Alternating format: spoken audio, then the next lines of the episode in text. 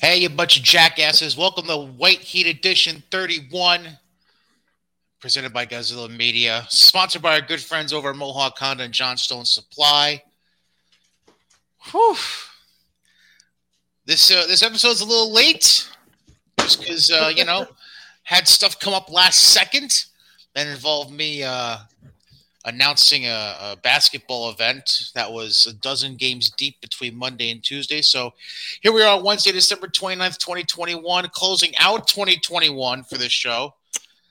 And uh, yeah, um, special scheduling announcement coming up at the end of the show regarding our next episode.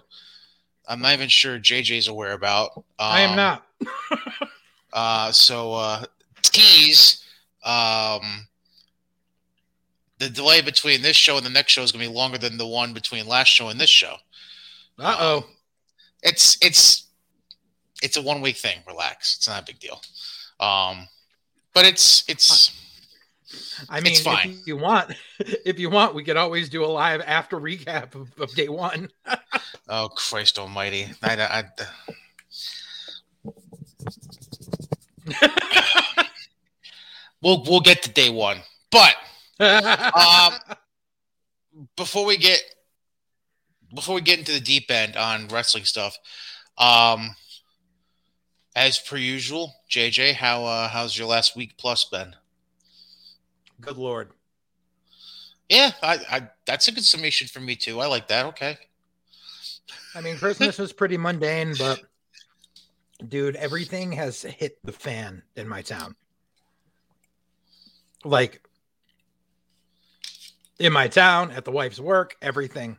Like the wife works for a multinational company and she's a chemist. She's in a laboratory at a site where there's production floor and a warehouse and there's another warehouse down the street. And she's she she runs the lab that helps test the stuff that goes out to the people.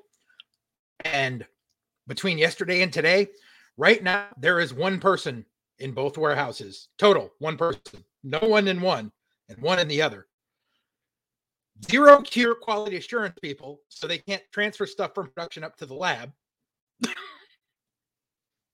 and everything's a mess. Meanwhile, like the, my town made the news yesterday. My town made the news yesterday. Let me uh as let, in let national news? Um yeah, I think so. Uh but uh here, uh check your DMs. There's a screen grab of the the uh, the uh, headline. Oh boy. Oh, let me pull this up. Hang on.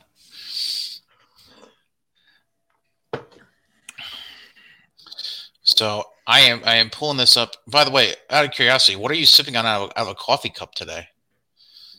Coffee. Okay, just just making sure.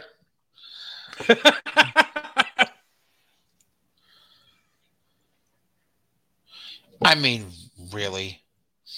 Yep. So so okay. All right. So, okay. Whew. All right. Well, it's actually interesting because that kind of leads into the topic I want to lead off with today. Um, All right.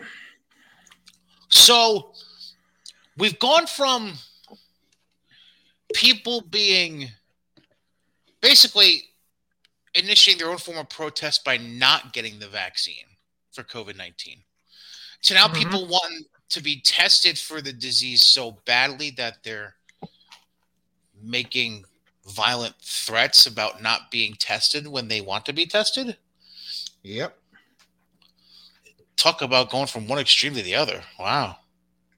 Well, plus, it, besides that, there's still all the people who are saying it's just a cold. There's people saying that the home test kits are, are, are propaganda. This, our state, state of Connecticut, two months ago in October, we were hovering around 2% infection rate for the state. Yesterday, 15%.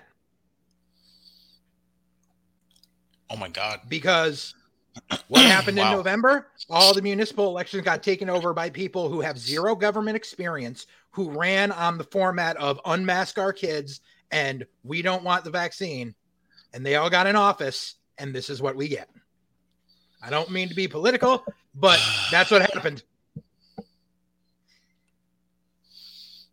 And now we're you going backwards. A and B equals C. So, yeah, that's I am done. so happy that I have a home based business, so like I don't have to leave. Mm. which which actually leads me into like obviously the grander spectrum um because all right so wwe te- usually Mhm. typically they do a special like day after christmas show at msg Right. this year they decided to pair that with another show and i bel don't quote me i believe it was tampa that night Oh, did they?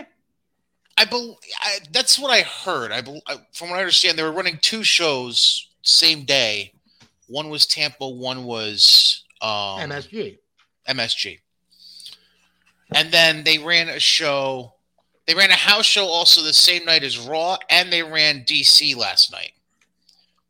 I want to say it was. I want to say the the the, the loop was Tampa.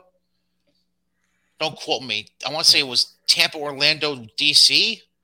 I again, don't quote me, but I believe that was the loop. Um, and then you had MSG and then Raw, which honestly I can't remember off the top of my head where Raw was on Monday. Um, Um, it was uh, D- uh, Michigan, uh, Detroit. Oh, Detroit. That's right. Detroit. Yeah. So, but anyways, that's that's going deeper into the point being.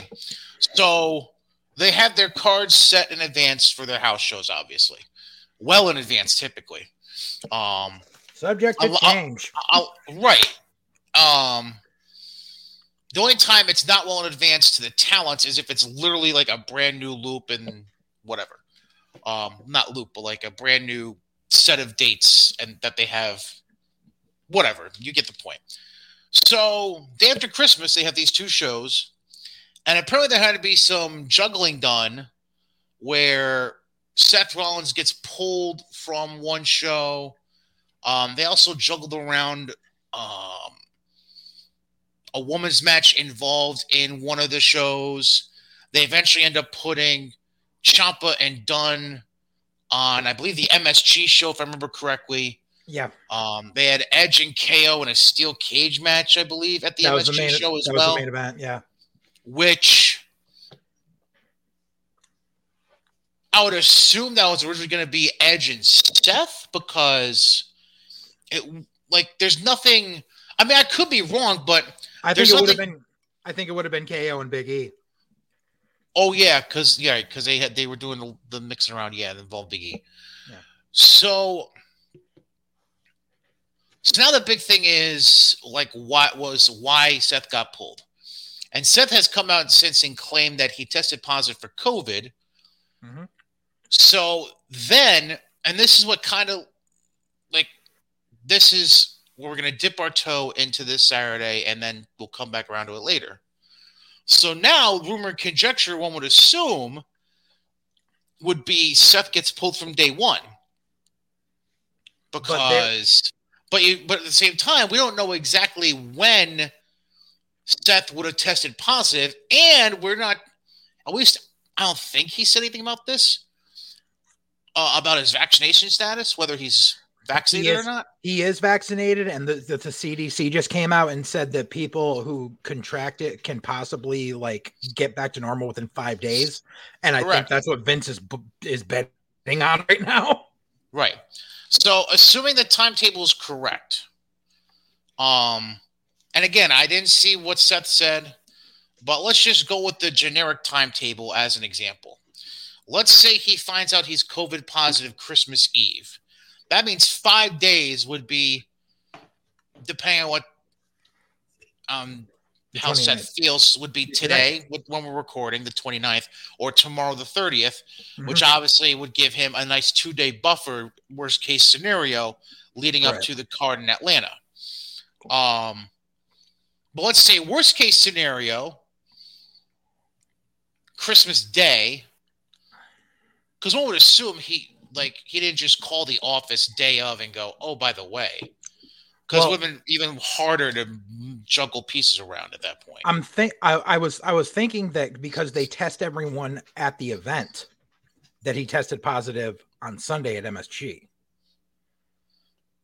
You oh, Because might have was- gone to the venue and tested positive. then. because that's when they sent everyone home was after Seth Okay. tested positive. That's when they sent E home and they sent Becky home and stuff as a precaution.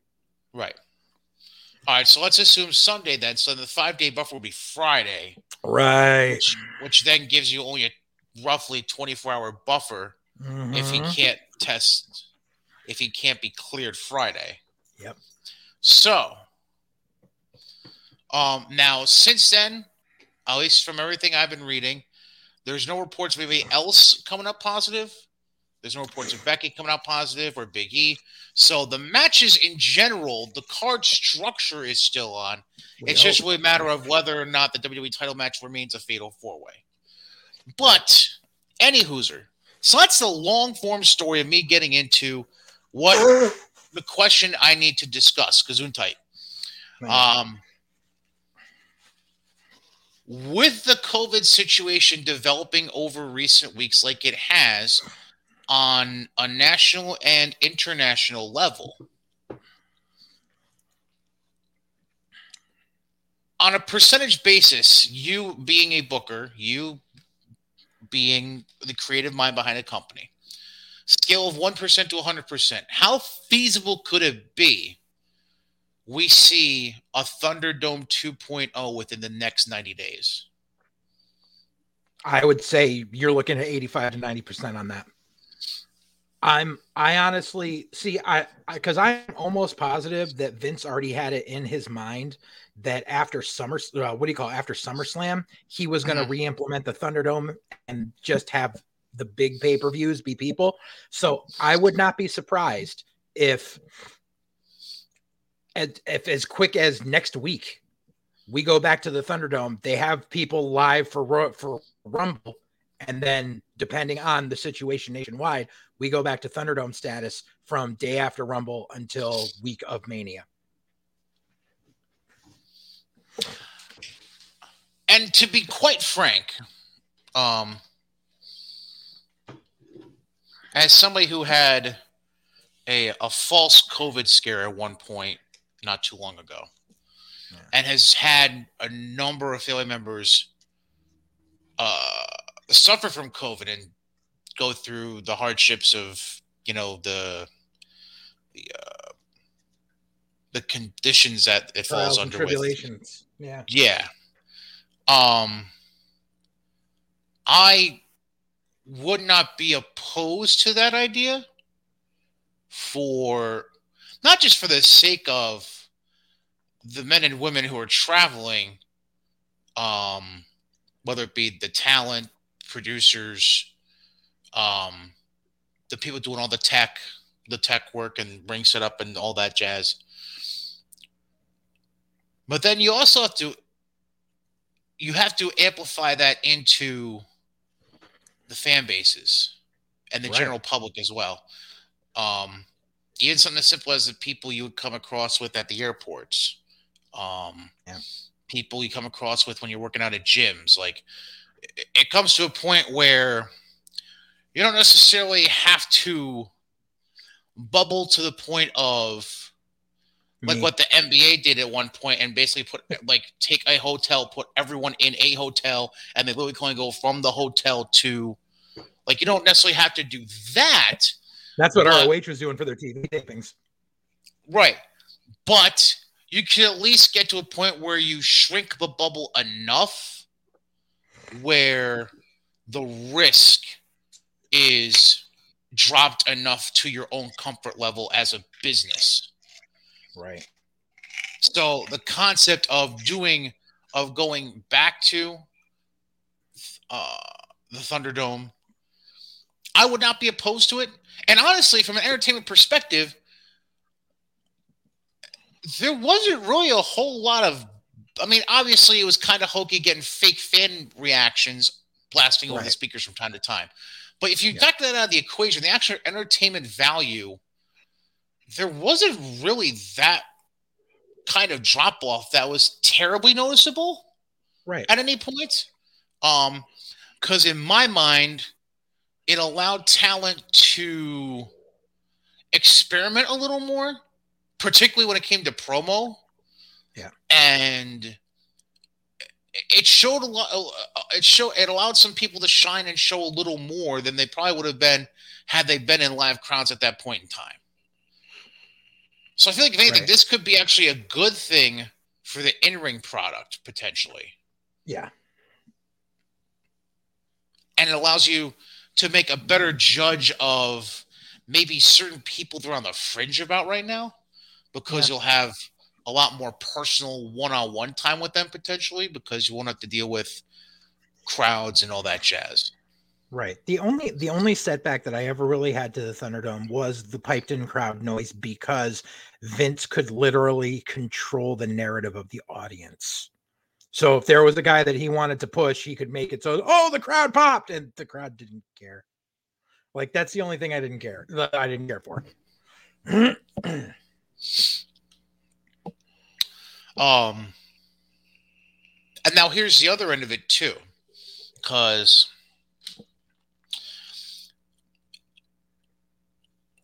um, Ring of Honor we don't need to discuss at this point in time because a lot can change between now and April, so we don't need to discuss Ring of Honor right now. Mm-hmm. Impact. They tape a month worth of TV at a time. Right. So there's not a whole lot. And plus, they're not going into huge arenas. They're doing stuff in front of 100 to 200 people. Right. So the risk factors are already dramatically diminished with their business profile, essentially. Yep. MLW is a curious case because they tour, but they're not like doing multiple days a week at a time. They're doing a day a month, maybe two days a month tops. Right. And then putting everything in the can. Right. So they're, they're kind of like they're a traveling impact with better talent. Mm-hmm. If that makes sense. Yeah. Um. So I'd say out of out of the remaining cases, as far as wrestling companies on a regional or national scale, MLW is the curious case because you you, you can kind of fringe with that. Yeah. Um, and then the last thing being now New Japan Strong. There's nothing really wrong with that because they stay within the confines of one section of California and don't really traverse out of that much. Right. If so they I do, they do like one a one shot in Philly or whatever. But yeah, they pretty much stay where they are. Right. So they'll be mm-hmm. fine. But New Japan, and I mean, it's obviously going to depend on the numbers in Japan, but I mean, you also have the concern of they've had some talents for this Wrestle Kingdom card. Now, obviously, no news has come out, so one would assume they're staying in Japan right now and not in the U.S. for the next few days. But you've had guys that are on this Wrestle Kingdom card coming up next week that were in the U.S. for extended periods of time not too long ago. Right. So I don't know. Like, obviously, no news is good news. So one would assume everything is yeah. copacetic, but you just have to worry potentially down the road, maybe. Exactly. Um, but we'll cross that bridge when we cross that bridge. Um, that all being said, I know this is something you've mentioned once or twice over the last month or so. I'm not even going to bring up a header on our visual side of the podcast for this because it's really the only question I have regarding Wrestle Kingdom at this point for next week. Um, even though I did pull up both cards, the cards are basically unchanged from how we went over them last week. Yeah. Literally, they are unchanged. The only real difference, honestly, is the U.S. title match with Kenta uh, is a no DQ match now, which I thought oh, yeah. I thought that was going to be originally, but I guess not. Hmm. Um, that's really the only thing. Um, I'm trying to see if there's anything else because I'm pretty sure the Naito Jeff Cobb match had already been announced too. So nothing has changed about this Wrestle Kingdom card at all. That's happening right. next week. Mm-hmm. Um, so there's actually two questions I want to go to because since we're not going to have a show next week, two questions. One, is this even though we're closer now to the show, is this show still very unappealing to you? Yeah.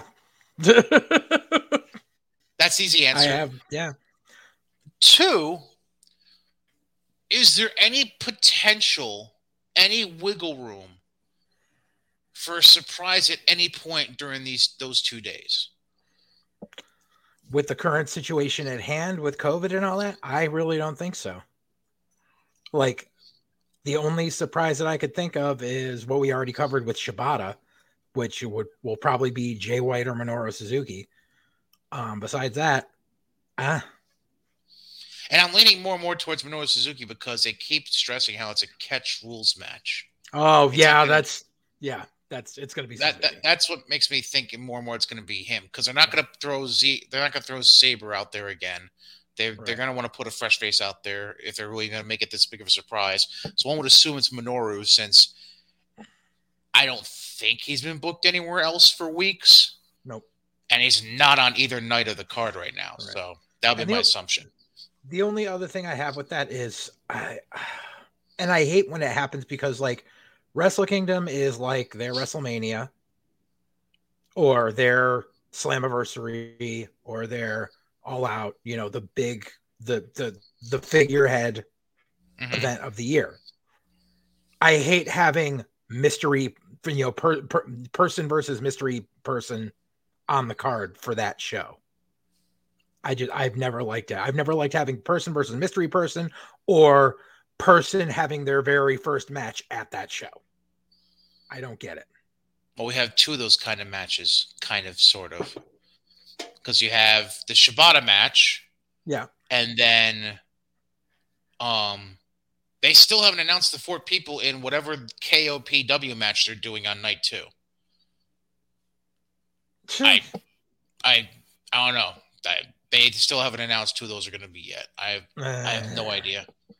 Um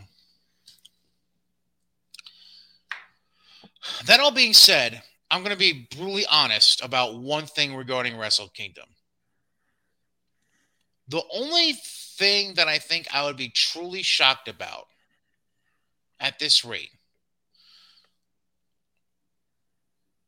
specifically about the title situations, there's two things I'd be shocked by actually. Mhm. One, I'll be stunned if El Fantasmo retains the junior heavyweight title. Yeah. Stunned. Yeah. That's one. Um, and I think we've both pretty much written off that happening at this point. Yeah.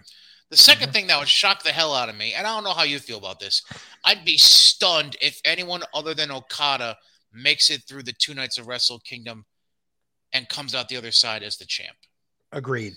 Like the I, I only think, I think I, they're done with the Takagi experiment, and there's no way they're going to put Osprey over Okada. I mean, I mean, you would think, but who the fuck knows now? You know, with with how they book shit. But I mean, um, I think, yeah, I think they're they're ready to take the title off Takagi. I think that they know that they've built a main eventer in him, and they can plug him back into t- the title picture anywhere, like like they do with Naito and Okada and uh, Tanahashi. They know they can plug him in at any time at this point. They've established him as being that caliber. Um, the only way I would see Okada not coming out of there with everything is if Okada's about to say goodbye to Japan, which I would love, but I don't see it happening. Because I cross my fingers every year that Okada's not NWJP champion, NG, and so that, that he's not New Japan champion for the fucking Rainmaker music to hit at the Rumble.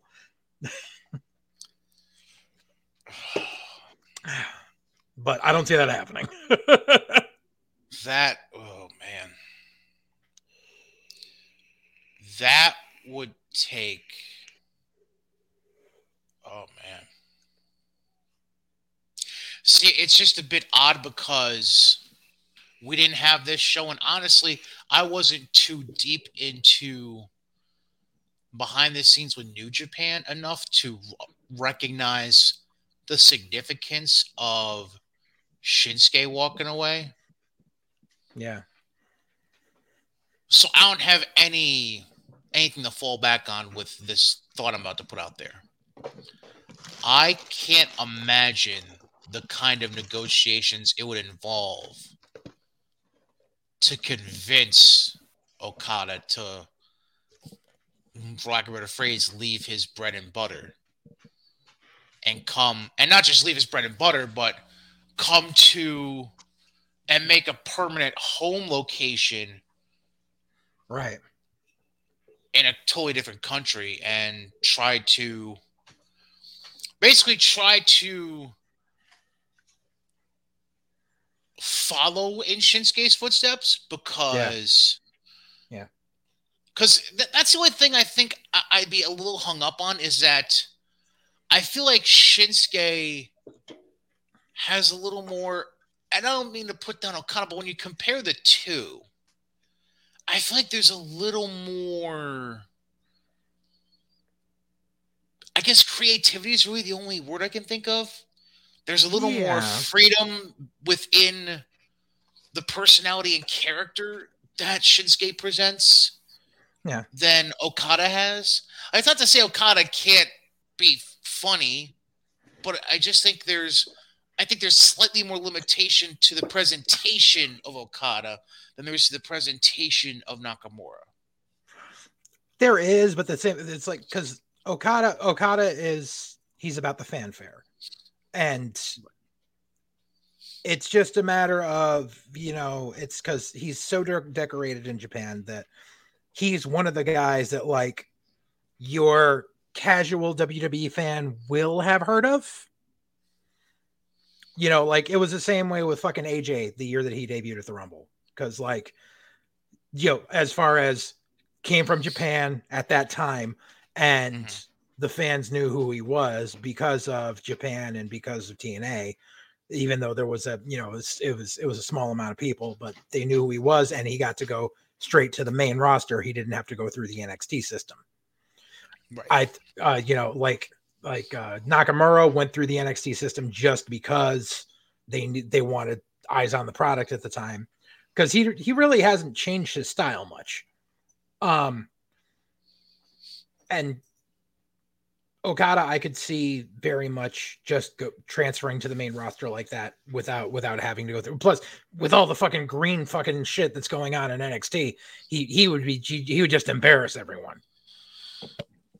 Like you get like a good match out of Ciampa, you get a good match out of Dunne, and then be like, "What the fuck am I gonna do with what? you know, I'm gonna carry Grayson Waller? Fuck you! You gonna put me with Tony D'Angelo? Suck a dick." You know, so like like like I like I said, I don't see it happening with Okada this year. I would love it, but I don't think it's happening. Jay White, however, I wouldn't be surprised. I'd be happy. He has been a quiet little mouse the last few weeks, hasn't he? Yep. And he's not on the card either. Yeah. This is the first time in like five years Jay White ain't been on the Wrestle Kingdom card. And I feel like and he's not nobody- injured. And I, the, the, the, the, the, the crazy thing is that I don't think anybody's talking about it. Exactly. Like none of the news sites are even bothering to recognize it. They're all just Right. kind of like, it, it They is all- what it is. they all left it alone after that one interview that he did a few weeks back where they were like, blah, blah, what about AEW? And he was just like, I'll never go to AEW. He was like, I did the thing with Impact. He's like, AEW, I have no interest in. And then they asked, what about WWE? He was like, I'd like to work with WWE someday. And they left it at that.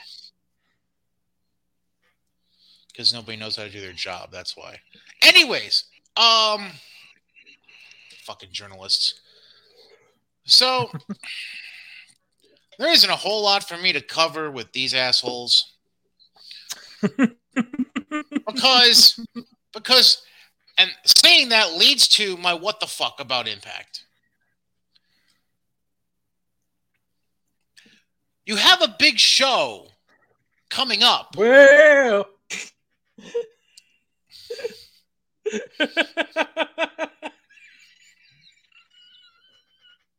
I mean, fuck me sideways. That had to happen.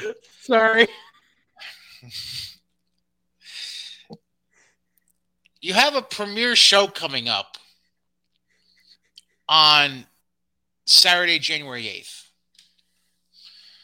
But you decide, in all of your glory and genius methods, to make two of your last three episodes of TV leading up to that show because you really needed two shows to devote to this topic.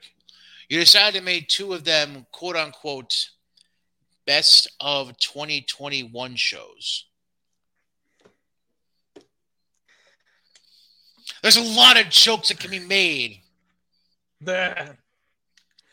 Well, I mean, because they're they're doing the same thing that the other companies done because like because they air on Thursday, and the thing is like the the week between Christmas and New Year's is always a dead week, and it's like you can't really like you know it's you know like Impact airs on a Thursday, New Year's is on a Friday, like um they they basically just taped enough to get through before Christmas, and they were like, well, we can't tape for you, so they're because they're doing the best of AEW is doing the best of WWE is doing a best of on Friday night for SmackDown. Like it's just it's part of the course with this week of the calendar year.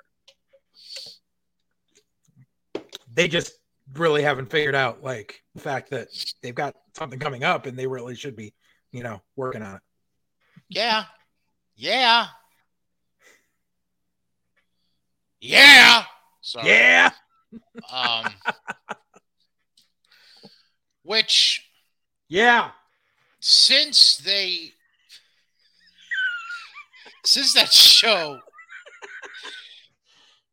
is before we return for our next episode of White Heat. I'm going to run through this card quick. Stop me if you actually hear anything that interests you. Uh-huh. Which means I'm probably going to run through the whole thing without you stopping me. But hell, I'll run through it. X Division title Trey Miguel defends against Steve Maclin. Uh, why? Jonathan Gresham defends the ROH. Hold on, correction. Jonathan Gresham successfully defends the ROH World Title against Chris Sabin. Why do I say that? Because motherfuckers already announced he's defending it eight days later at Terminus when they debut against Josh Alexander, motherfuckers. Oh, damn. Dumb. I didn't realize that was on the dumb show. shit.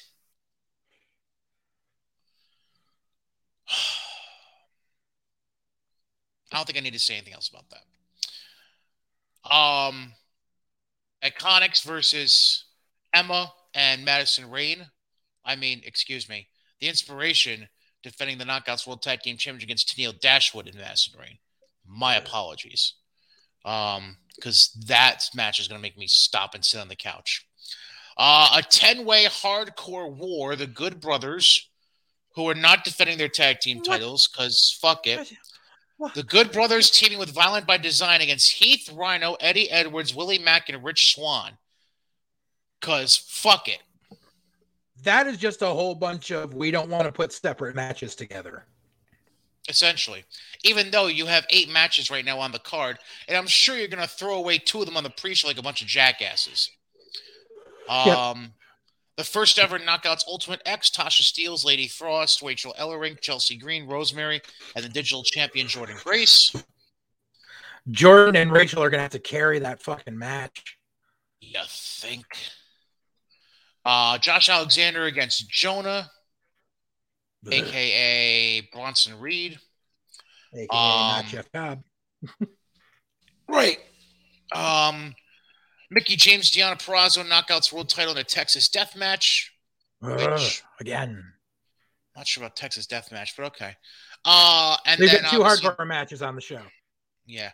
Uh, and then obviously the triple threat for the Impact World title, Moose, Cardona, and Morrissey. Which is no DQ. So you've got three no DQ matches on the same show. One, two, hold on. Well, knockouts Ultimate X is technically a no DQ, isn't it? Yeah, that too. So you got four. four of your last five matches on the card are going to be no DQ. That's that. That's lazy fucking, booking. That's fucking spectacular. Although I can't say technically they're the last five matches on the card because they, I just because they're listed this way on the website doesn't necessarily mean that's the order they're going to be in when they come to show night. Right. But they're probably going to open with the Ultimate X match just because of the setup. I would tend to agree. Yes.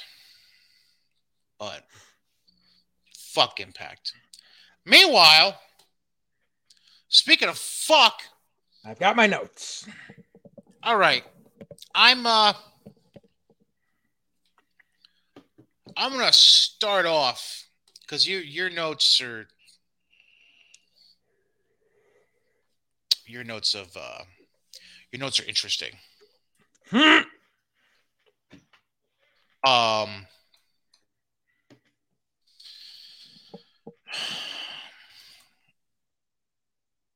Number one. Actually, you know what? I only have one note. And I think it's the only note I really need to bring up.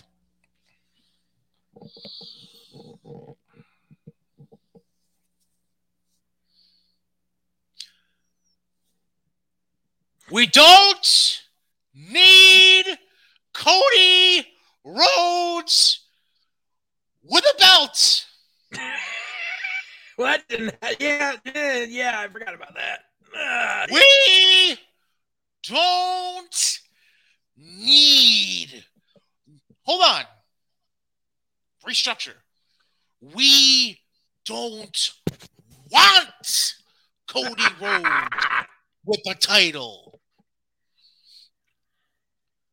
You basically took all the good, or as much good as you could possibly could have done, with building a future star potentially within your company and Sammy Guevara, put him down on the mat, let Cody drop trow and shit on his chest.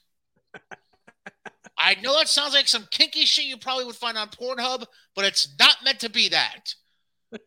but that's essentially the visual you're giving the fans that want to like you, want to like your company, and now you're just saying, fuck you. like, how fucking brain dead. You know, Bill Cosby had a wonderful skit. He had a wonderful skit that he did when he was Put pills into people. way before he was putting date rape drugs in people's drinks. Oh, ah, you don't know that. He had a wonderful skit in his stand up where he would talk about his children. And the the Don't prevailing listen. topic, the prevailing topic he would bring up, or the prevailing line he would use while doing that skit in his stand up was brain damage. Damage. Yep. They have the brain Hey. damage. AEW is brain damage. like, fuck me, fuck you, fuck everyone, fuck everything the business is good about. Like, fuck all. I, I, I can tell you the exact reason they did it. I see little shit on Twitter like this, and I just it makes me want to. Like I DVR Dynamite and Rampage for shits and giggles, and barely ever end up watching it at this point. Now I'm just at the point where I might just delete the whole uh, concept of even recording the fucking shows anymore, And just have me rant about them. and me just see random shit on Twitter and be like, "Oh, that's fucking stupid." Let me mention that. Go ahead, tell me why they did it. Media aesthetics. This is what's going on. One, AEW is transferring to TBS as of the new year. So, they need to have a reason to let people know that they're still part of the Turner Media system the new series of Go Big Show is about to begin. Cody's a host on that. Media aesthetics of having the guy who is appearing for your company on TNT having the TNT title. So that there is that it's it's a marketing ploy. That's all it is. It's literally it's a test audience marketing fucking bullshit strategy where people will relate Cody on TNT, Cody TNT title. because advertising people don't know wrestling. The whole the, this goes on. This goes a whole fucking thing with AEW saying we're not sports entertainment, and it's complete bullshit because they are literally being run by advertising revenue and focus groups now.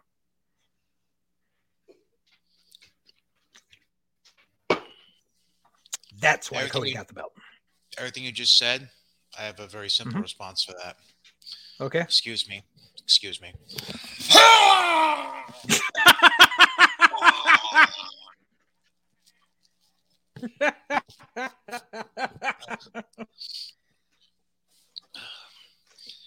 Yes, ladies and gentlemen, I have a real trash can in this in this office. No, it wasn't meant to be a prop at any point during these podcasts, and it just became a prop. So fuck off. But I mean, uh, pain. That's all I've got. Pain without love, pain. No, we're not. No, I don't feel like getting into three days grace, but uh, just I.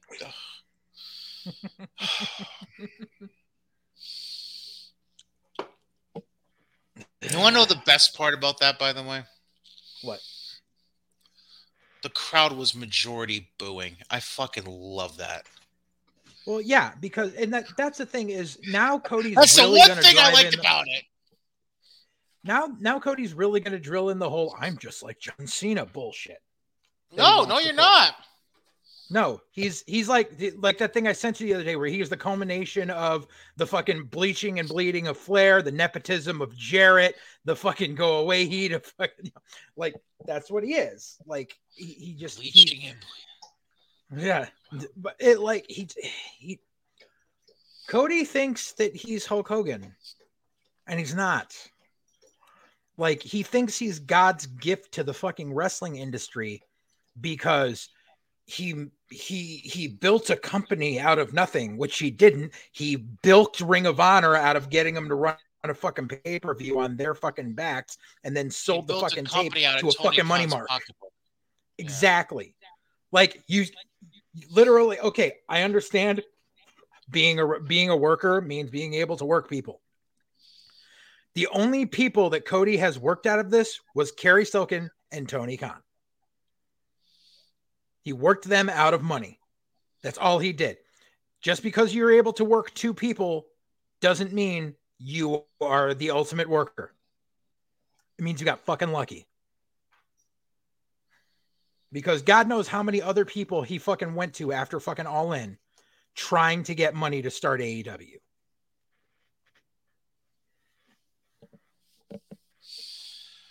Like that's the thing you don't oh. hear about. Like everyone just like automatically assumes, oh, Tony Khan was already there and Tony Khan was gonna. No, I fucking guarantee you that he was like fucking Colonel Sanders trying to fucking get his first fucking chicken joint off the ground and fucking went to every fucking person with money that he could think of. That that was a hell of an analogy you just pulled off. I like that. And the only reason I say that is because I know the Colonel Sanders story. I'm proud of you. That's well done. Listen to a lot of Tony Robbins when I was first getting in the business. Uh, well, okay. yeah, yeah, that, one- That was the boss's thing, Tony Robbins. Yeah, Tony Robbins. Okay. I'm assuming you have more notes, so go ahead. Oh yes. Oh yes. So let's see. Yeah. So uh yeah, of course, you know, we start off the show and we only get 10 minutes in before the Bucks have to make it all about them. Uh let's see here. I can't wait to hear Cornette have to review Adam Cole versus Pockets. Yeah.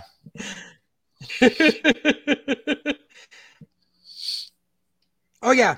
Here, here's here's a I wonder if 18 years ago Petey Williams ever thought in a decade this move I invented will be used as a transitional maneuver or a false finish in 75% of spot monkey shows across North America. Fucking ridiculous, man. Dude, fucking I remember the first time I ever saw Petey Williams do the Canadian Destroyer, I was fucking like my jaw dropped.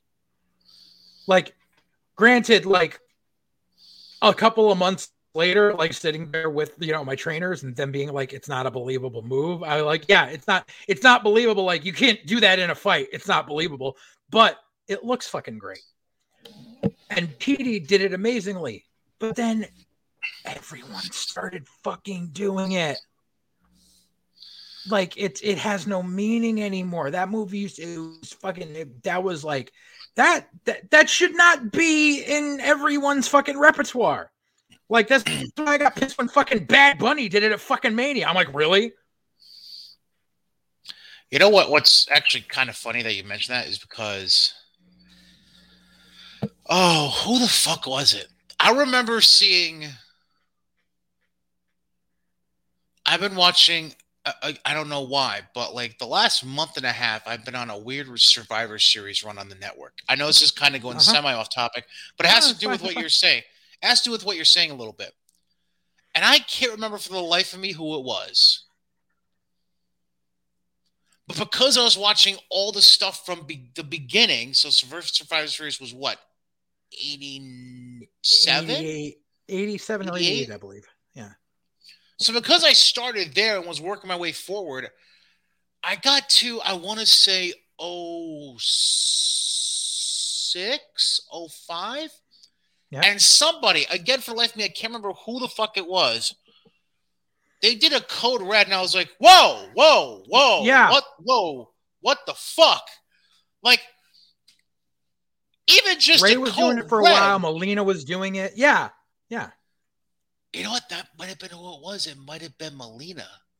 Yeah, because Melina, Melina did the really wasn't cool Ray. She... I would remember if it was Ray because like a light heavyweight doing it would have made sense, but it was somebody that didn't make a lot of yeah. sense with. I think Melina so was that, actually what I'm thinking of. So there's two people that were using it at that time. Melina, who it was really cool because she would like hook her legs around the person's arms and do the ah with her hands and then do the flip. Yes. Yes. Yeah. She was doing it and Trevor Murdoch was doing it. Oh, it was called no, the Ace of that's Spades. What it was. Yes, yep. that's what it was. It was Trevor Murdoch because yeah. it was a tag match. Yes, because that's mm-hmm. the move. Um, actually, now I remember the match. Murdoch and Kane were defending the tag titles. I think it was actually 08 now. Murdoch and Kane were defending the tag titles against Cody Rhodes and Hardcore Holly. Oh yeah, yeah. And the and the and Murdoch hit that on I believe it was Cody. He hit that on yeah. Cody to get the pinfall win. That's what it was. Because I remember looking up, looking up. Because uh, first off, uh, I was having a brain fart and was trying to remember if Trevor Murdoch was actually a Murdoch. That was nope. stupid. He just yeah, looked like I, him. Yeah, and then uh, again, I was having a brain fart at that moment, and then literally as I as I figured that out on my phone, I looked up and motherfucker was sent the code word. I'm like, no, no, there's no fucking way. And then he fucking hits it. I'm like, aims for the pin. I'm like. Ah! Yeah, I wow, yeah. Trevor Murdoch. That's exactly who it was. All right, thank you. Yep. yep. Exactly. Yeah, that it blew that, my fucking mind. Right. Just like the first time you ever saw Two Cold Scorpio do the 450. Or oh, saw Jody Fleisch do the 630. Like now it doesn't matter. Like the first I was never impressed with Billy Kidman shooting star press, but when Mark Mero did it, yeah, because he was a heavier guy and the height that he got on it, like, yeah, because yeah. Mark was Mark was usually walking around at what two forty five, something like that. Yeah, Mark. I'll tell just, you, he he he looked like a WWE guy. I'll, I'll tell you the first, and this is fucking going back. And it's gonna sound stupid simple, but mm-hmm. when you think of the combination of things that could, when you think about what could go wrong potentially and the effect it takes on you to hit that move night after night after night after night. Mm-hmm. The first move that I ever saw that I was like, fuck, and like everything computed in my head, mm-hmm. Bobby Eaton's Alabama Jam. Uh huh. Because A, you're landing on your fucking tailbone from the top yep. rope over and uh-huh. over uh-huh. and over again, hitting that. And then the second yep. thing, like an inch the wrong way, you could crush somebody's larynx. You could break somebody's fucking face with your leg. Like, you got to be stupid precise with that shit off the top bro. Bobby Ocean learned that the hard way. Back when Bobby Ocean was first getting into his own, like before he was actually named Bobby Ocean. He was doing the Alabama Jam as a finish. We called it the Chocolate Thunder. And uh, there was one. what do you call it? There was one night he hit it where he landed right on right on the dude's head and fucking busted his nose. And we were like, time to find a different finisher. Yeah. Yeah, like you got to have a stupid amount of precision. Right. And so much repetition doing it to understand the way to hit that right. Exactly. Yeah. But that yeah. was that was yeah. Yeah. So getting back to fucking stupid ass AEW. Oh yeah. So look who look Kyle O'Reilly showed up. Yeah. Yay. And fucking and so we have the standoff between whatever they're going to be called. They're probably going to be called the undisputed elite, is my guess. And the Bucks, and there's going to be like Red Dragon versus the Bucks for fucking custody of Adam Cole. But we're not sports entertainment. For custody of Adam.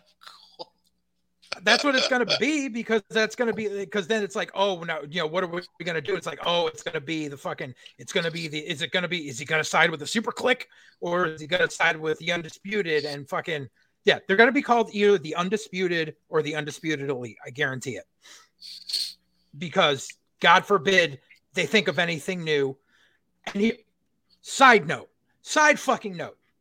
I want to go back to the entire first year the AEW Dynamite was on the air. First the quote good. unquote, the quote unquote Wednesday night war, Okay.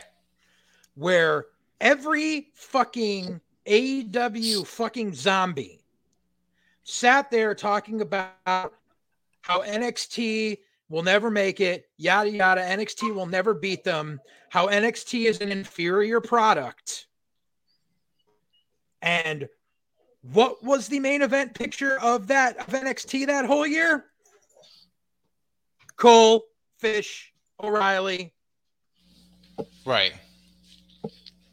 But now that they're in AEW, oh my God, this is the greatest thing ever. Oh my God, the Undisputed Era is here. You all were talking shit about these guys. And you're, you're going to talk about how they weren't given creative freedom in NXT, but now in AEW they are. And watch how they were the main event of NXT for God knows how fucking long. I mean, I got, I was, I never cared for anyone in the UE, but I was fucking sick of them getting shoved down our throats for four fucking years. And now they're going to be the fucking enhancement talent in the opening match or on fucking dark. Watch, mark my words. They're going to have the one big, you know, the one big match.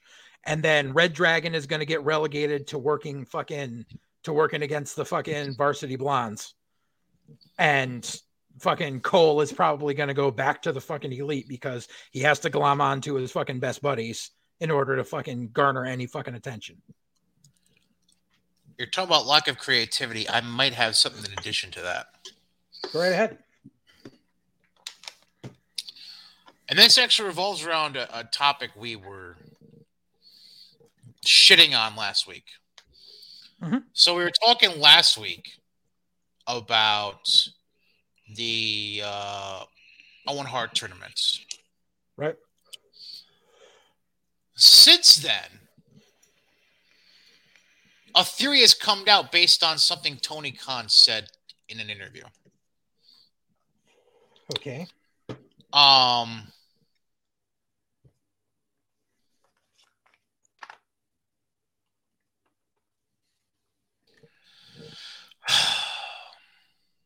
I don't honestly. I don't know if it was something Tony Khan was serious about, or was just being like fantasy booker for a moment when he said this. Well, I mean, everything Who he do does you- is fantasy booking. Who do you think he mentioned for winning the men's tournament? Now I need you to think about this for a moment. No, I need you to think. I need you to think. You actually have to do some deep thinking about it because it's not like it's not the most obvious choice by name, but when you think about the connection to the Hart family, it makes fucking sense. And it's the, it's really the most obvious choice within AEW. Pillman Jr. Yep.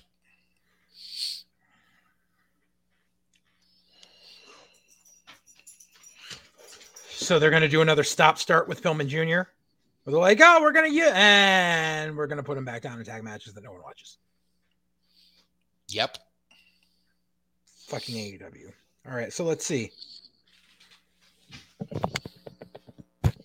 Yep, AEW proving once again they can't get their own talents over, so they have to just swipe WWE guys and storylines associated with them. Oh yeah. So then we get to the fucking build for fucking because we have Hangman Page come out, and then we have fucking Danielson come out, and we find out that Danielson's getting a rematch. Why? I thought AEW didn't do automatic rematches especially when the it, what the title didn't change. So why is there a rematch happening? Just because there was a draw? Like that goes against their entire logic that they put out. They are fucking themselves. They are retconning themselves. And then so we get it. So there's going to be fucking so we're going to get Danielson versus Page. It's not going to happen at Battle for the Belts. It's going to happen on Dynamite on fucking January fucking 4th or 5th, whatever. And it's going to be a match with judges. Yeah, January 5th. Yeah. It's going to be a match with judges. So if it goes to a time limit draw, the judges can decide. Oh, so we're going to totally rip off Flair Steamboat again. Yep. Although Flair Steamboat never went to a draw, there were three decisive. Because of yeah, there were three decisive victories, and now we have a draw already with these two. Well, there were three decisive victories on television that we know, but they toured and did Broadways all over the fucking territories well, with that shit. Well, yeah, but they don't do yeah. house shows right now, so exactly. But yeah, so like this is what we're gonna get, and then fucking Adam Adam Page Adam Page sucks on promos. He sucks. He's he's terrible. And then like and basically he was just like, oh, so you want to get some old timers out here so they can get a payday. So that means that they're gonna bring in nostalgia pop guys for this, just to try to get people to watch. So like, I'm betting they're gonna bring in. uh Let me think here. They'll bring in Jacques Rougeau because they know they can get him. Okay. And they'll probably bring in, uh, let's see here. I'm trying to think of re- like old NWA ish retired guys that they would bring in. God, if they fucking bring in Flair. That wouldn't shock me. Yeah. Tony Khan's going to be like, ah, it's been long enough. but yeah, and they you don't even know how many judges they're going to have. So they're going to have three judges. They're going to have four. What are they going to have? Like, because I see them doing something really stupid where they have four judges and then the judges are deadlocked. And this is just going to be another reason for them to go to another Broadway that's going to be fucking boring. And then we're going to get a third match. They're ripping off two things right here. They're ripping off Flair Steamboat and they're ripping off Punk Joe. Oh yeah, Punk Joe would be the better. They're ripping off both well, of them at the same time. Yeah, because it because Punk Joe had a draw, and then yeah, and now you're doing the judges thing like they did with Flair Steamboat Three. Although Flair Steamboat Three had a an actual decision with Flair re- regaining the title, even though right. they had judges ringside, which was what's the fucking point, honestly? Right, but yeah, they're just they're not being original at all. Like, and it's going to fall flat. Let's see here. Yeah, that, and that's what I said. They're going to try to make this the Punk Joe feud. I actually said that. And time 8:36 p.m. 36 minutes before the first WWE dig in a promo on the show. I was t- I, I've been timing them every week. 36 minutes. Do you remember who it was? Uh, it was between Dan- it was Dan. Oh, Danielson Page because Page called Danielson a plus player. Because he hasn't heard that one before. Whatever. Right. Uh, they fed another kid to Wardlow that looked like we we got Lio Rush at home.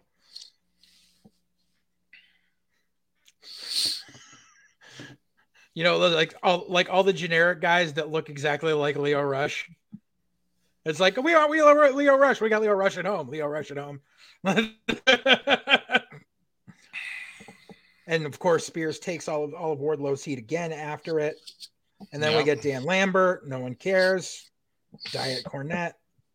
Can we just end this shit with America's top team? By the way, it's it's, and the thing is, like, I liked it the first week or so until I realized number one, he's just saying everything Cornette says, and number two, he did this shtick in Impact. Yeah, yeah. Oh, I that's what I wanted to find, and I don't know if I can.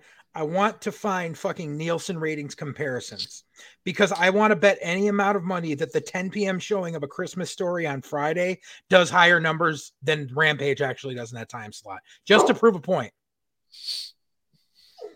Because that's why they had Rampage on Saturday because they do 24 hours of Christmas story. Oh yeah. But everyone's like, oh well, no one watches TV at 10 p.m. So I want to like I want to see the numbers for what they did. for for what they did for Christmas Story to see if it was higher than that.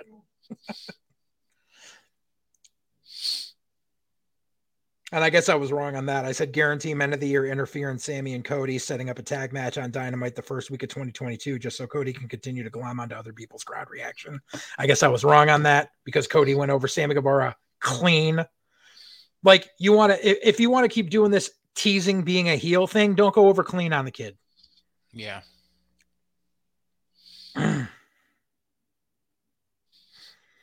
Someone said, honestly, the Owen tournament should be used to elevate younger talent. I said, honestly, the Owen tournament shouldn't even be a fucking thing.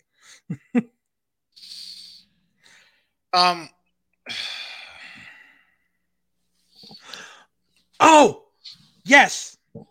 So in a conversation, because they they showed the clips for about Owen Hart with all the shit about how Owen was a smaller guy and everything and blah blah oh, blah yeah, blah. Yeah, yeah. Owen Hart was 5'10, 240 pounds. They act like he was a fucking featherweight. Owen wasn't even the smallest guy in his family. Bret always billed himself at 234. As far as height goes, Bruce Hart was the smallest of them. Yeah. So they, they keep like Owen was this like little runt and he was fucking he was he was bigger than Bruce and Keith. So fuck off. I'm tired of that comparison. Like, did Owen do innovative high flying shit? Yes, yes, absolutely. But acting like he was, you know, acting like he was the fucking size of fucking, you know, like Spike Dudley, shut up. He wasn't. He fucking he was he, he fucking he was 5'10. So with lifts in his boots, he was fucking six foot six foot even and 240 pounds. Like, shut up. Oh yeah. So there, we're we're finally rounding out to get to the end of the of the hose tournament. I mean the TBS title tournament. Did you see? No, wow. no, no, no, no. Did you see how they already changed the belt? What? The TBS title. The whole joke was going around because they showed that awful ass belt and it was the blue TBS logo. Oh yeah, yeah, yeah, yeah. But the way it looked, it didn't look like it said TBS. It looked like it said HOS. That's why I said the hose belt. But they changed it already, and they took out the blue. So they are, the uh, the fucking the first champion hasn't even been crowned, and they already changed the belt. Sounds right. But does does anyone expect anyone but Ruby Riott to fucking win this? Like it was it's dead obvious the moment.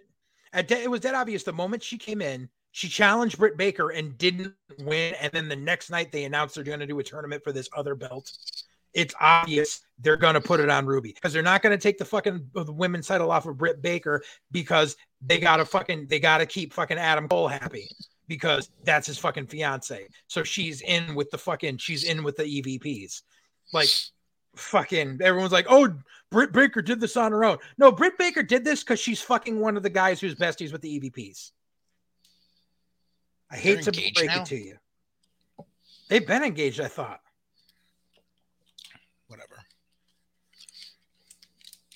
Fuck them. Uh, I'm tired. I'm tired of them pushing Aleister Black like he's the fucking Undertaker. Uh, fucking Private Party is back. Yay. Fucking Marq Quen. I've got stories for days about how fucking disrespectful that kid is. Oh yeah, By I the way, love your, how your they other semifinal, the other semifinal for the TBS title is tonight, technically, Jade Cargill uh, and fucking. and Thunder Rosa. Hmm See if they're smart because well because Jade Cargill is undefeated only because she's only had like eight matches total. Um, they're probably going to do Ruby versus Jade in the final if they're smart. If not, they're going to do Ruby versus Thunder just to have another fucking baby versus baby match shoved down our fucking throats because that's what fucking AEW is known for. Mhm. Like you can do a baby face versus baby face match if it calls for it, but don't give us one every fucking week. Uh, Mhm. da- da- da-. Oh yeah, remember I told you about this? So they were in fucking North Carolina. Mhm. They were at a fucking they were at a hallowed arena where you can paint wrestling on a piece of poster board outside misspelled and that place will sell out. Yet the entire top tier of that fucking venue was blacked out. There were no people because what happened? They did a spot where fucking guys went through the crowd and they had the camera up and Mhm. everything was empty. Mhm. Everything. Mhm. But hey, it's a sold out arena. That made me think of one other thing, by the way. Go ahead. Not necessarily what you just said, but I got thinking a little bit more about your NWA reference earlier. Um, Yep. The other thing that bugged me about uh, AEW.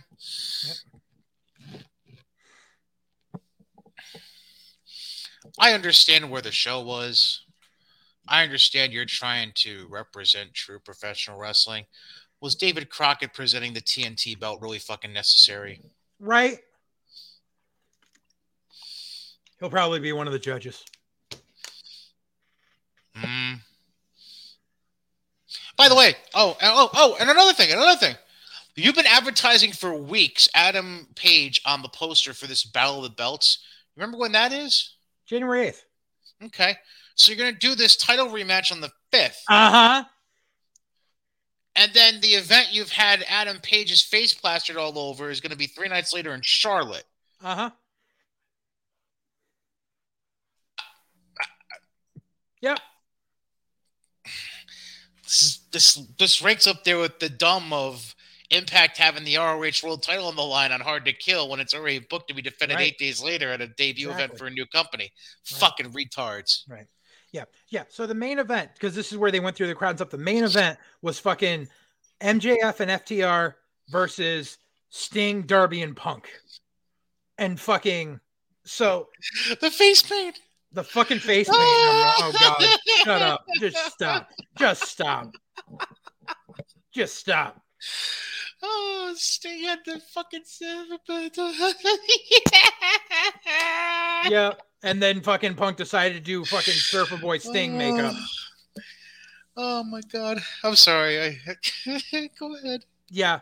And that match, like I remember it started and everything, and then like they went to commercial. I looked at the clock and went, and they had already gone like 10 minutes. I was like, there's still 10 minutes left of this fucking match. Like there was no reason for that six man to go 25 minutes. And then Sting almost goddamn killed MJF.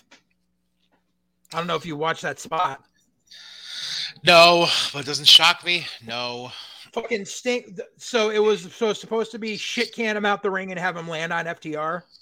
Mhm. Sting fucking throws him out like a sack of trash, and fucking MJF goes goes boom right on his head on the fucking concrete. I was like, you just killed their top heel. Thanks, Sting.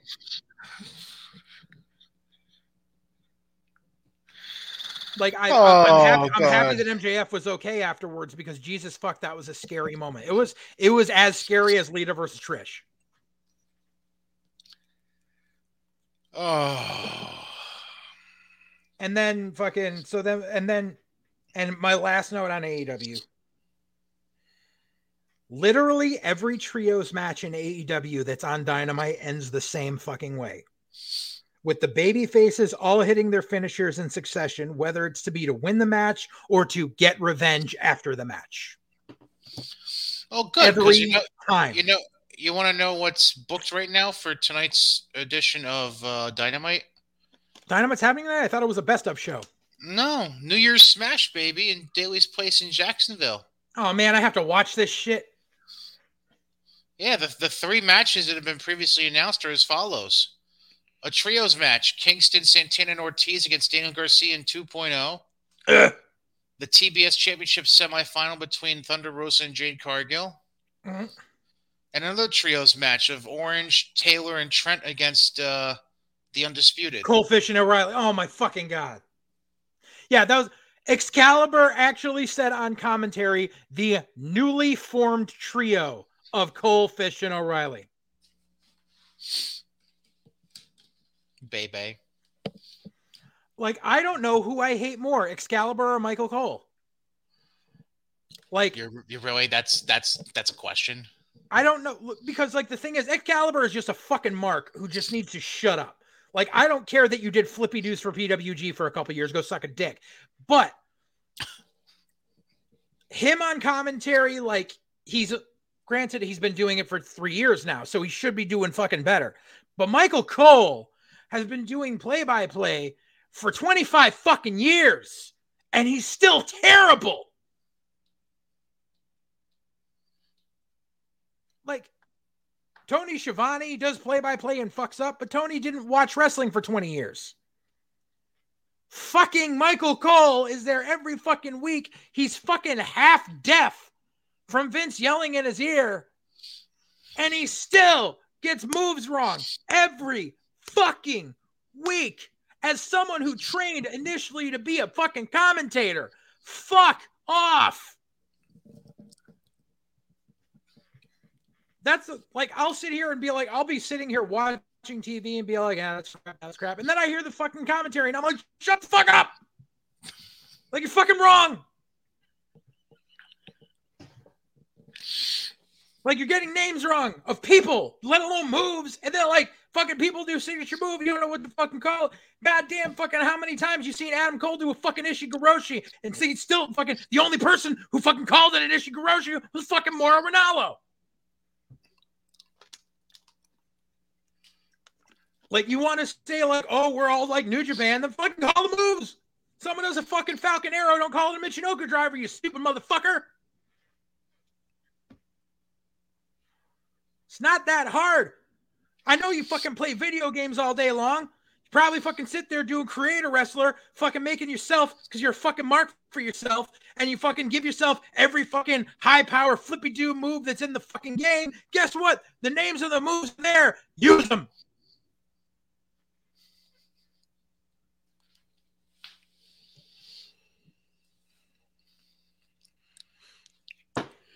Anything else you'd like to get off your chest? Fuck Taz. Well, we knew that Oh! already. I can s- like there was Oh. something. Oh yeah, What about it? It's not AEW, but I want to bring it up. The fucking Okay, match graphic I sent you the other day. Oh my goodness, my my face hurts from laughing. Um, hang on, let me try to pull this up. Oh goddamn. Oh, yeah. Um, have you t- have you talked to Matt at all about this yet? No, Do you want to know what? Do you? Do, can, can we take a while? Guess what his thought would be? On the fucking on the on the Onita match. Oh yeah, Yeah. Uh, no, fucking, I, I don't even want to know. Like, fucking, there was a reason for Tremont Onita to happen. There was a build, even before like the COVID fucking delay in it. There was a build to the initial encounter. There was an organic fucking story that had been set up.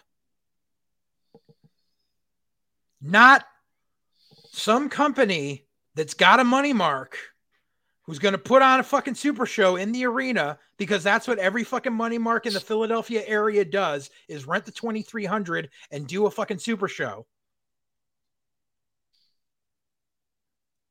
I There's no reason for it. There's no reason. And I just want to say this because I used to keep my tongue bitten. I used, I used to stay quiet because He was engaged to a friend of mine, but now they're not. Fuck Bully Ray. Fuck him. Fuck everything about him. Fuck him being a mark for himself and having this fucking match.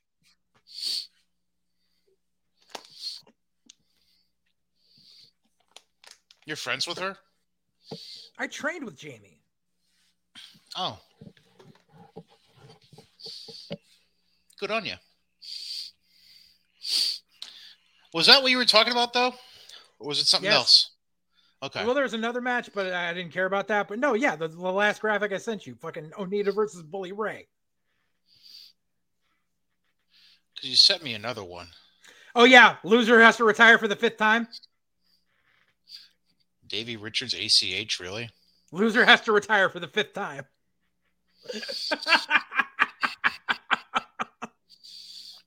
By the way, the, the Davey ACH match that's going to be uh, in Dallas for MLW on the 21st of January. yep.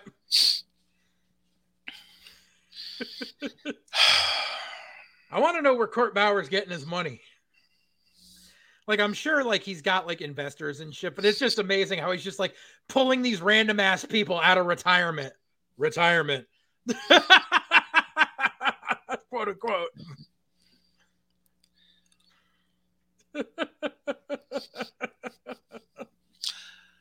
So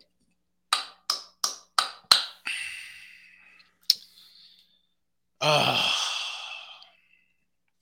brain damage. Because that's kind of a good summation of some of the stuff I want to bring up right now. You notice there's been a lot of brain damage brought up on this show today, by the way.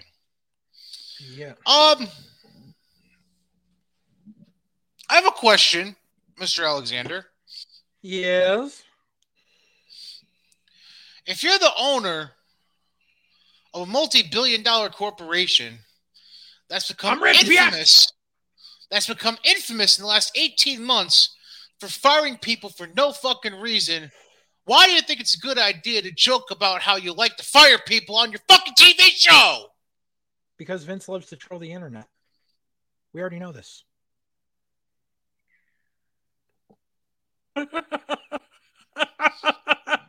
I nearly had a conniption when I saw that shit. I'm like, "Wh- wh- wh- Which one?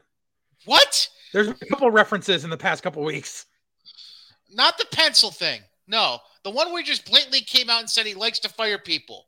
Like he, Oh, he just when he fucking said said it. it. Yeah. Yep. Like, fuck Vince. But I mean, here's the thing. That line was probably written for him by one of the TV writers who wants to troll the internet. And Vince didn't even think of it because Vince is just like, yeah, I tell everyone you're fired. So yeah, that works. Vince probably didn't even realize it. Oh man. Oh god. That that's that's number one. Number two. Number two. I I don't know whether I want to. I, I, I'm in a weird place with this particular program that's going on. I don't know whether I want to piss, shit, or vomit on the Edge Miz program right now. I like it. I uh I'll tell you why I have that opinion.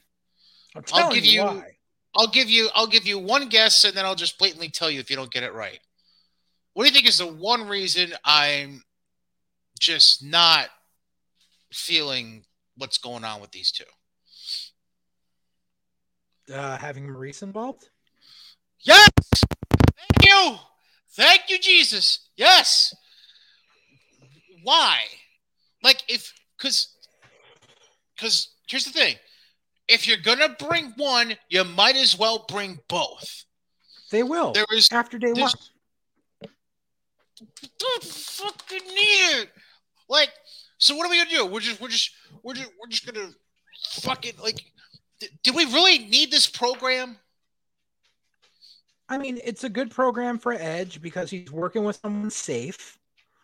And it's giving Miz more main event clout, so that way they can rebuild him up to main event status to, to fucking go after to go after Big E if need be in the upcoming months.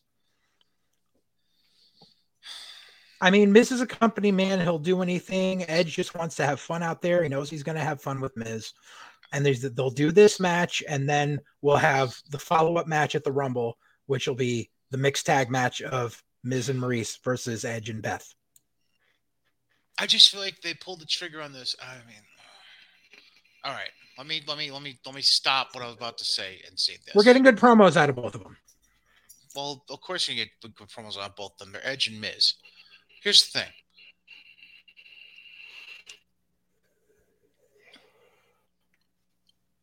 All right. Let, let me give the ultimatum. They better have a good fucking program set up for Edge going into Mania because if not, you're to look fucking stupid having pulled the trigger on this program before Mania. Because if you have nothing good planned for Edge, you might as well just save this shit for two months and had it run through February and March into Mania, where you could have had the mixed tag then. Yeah. Because to me, that that mixed tag involving Beth and Maryse, two girls we haven't seen in the same ring together in what? A while. Decade? Yeah. Like that's I'd say that's kind of WrestleMania worthy, especially since you're a two night show now. Like, right? I don't know. I feel like it's I'll, again, I'll, unless they have something planned already for Edge, then that's just I don't know. That's just my weird opinion. I don't know. It's a weird, it's a weird hill that I'm willing to die on. I don't know why. Yeah. No, yeah, but it's. I mean, we're getting we're you know we're we're getting good promos out of him. We got Bischoff on TV again. That was nice. That was a good fuck you to Tony Khan. It's it's it's the that's the one saving grace of this whole thing that's been leading up to day one. Um. Oh, I'm sure you're but happy. I mean, I'm sure you're happy about something that's happened though. What? Um. Uh Fucking El Gigante Jr. broke up with AJ. Yay. Now we get a fucking babyface AJ Styles, which I fucking can't stand. I can't stand baby AJ more than I can't stand heel AJ. Because now he has a reason to do flippy doos and pop the crowd. Can... Here's the problem, though. And what what did they just yeah. do with him? They just stuck him with green as shit. Nobody gives a fuck about Grayson Waller. Because they're trying to give the kid the fucking rub and it's going to fucking end badly. As much as I don't like AJ, he's going to fucking embarrass that kid. Grayson Waller doesn't know a wrist lock from a wristwatch right now. Exactly. He's too fucking green. It's the fucking, it's, it is so fucking sad that this is the mentality of fucking the the backstage team who are corroborating with the booking team down at NXT, where fucking because fucking Shawn kind of likes the way Waller talks, that they're like, oh, well, let's push him to the fucking moon. And they're like, like you know, and they're like, oh yeah, you know, something he he he he, he can talk. He really can't talk. Like you can tell he's fucking reading shit back verbatim. Right. But like it's like what? Because he did that one spot from the fucking War Games cage. They're like, we're gonna make this kid a star. Put him with AJ. They'll do flips together. No, AJ's gonna embarrass this fucking kid because he's green as shit. Like as much you, as you hold on, wait, wait, wait, wait. He does one flying elbow at the top of the cage, and all of a sudden we're gonna push him to the moon. Is what you're saying? Yeah. Suck a dick, not you. Them. Yeah.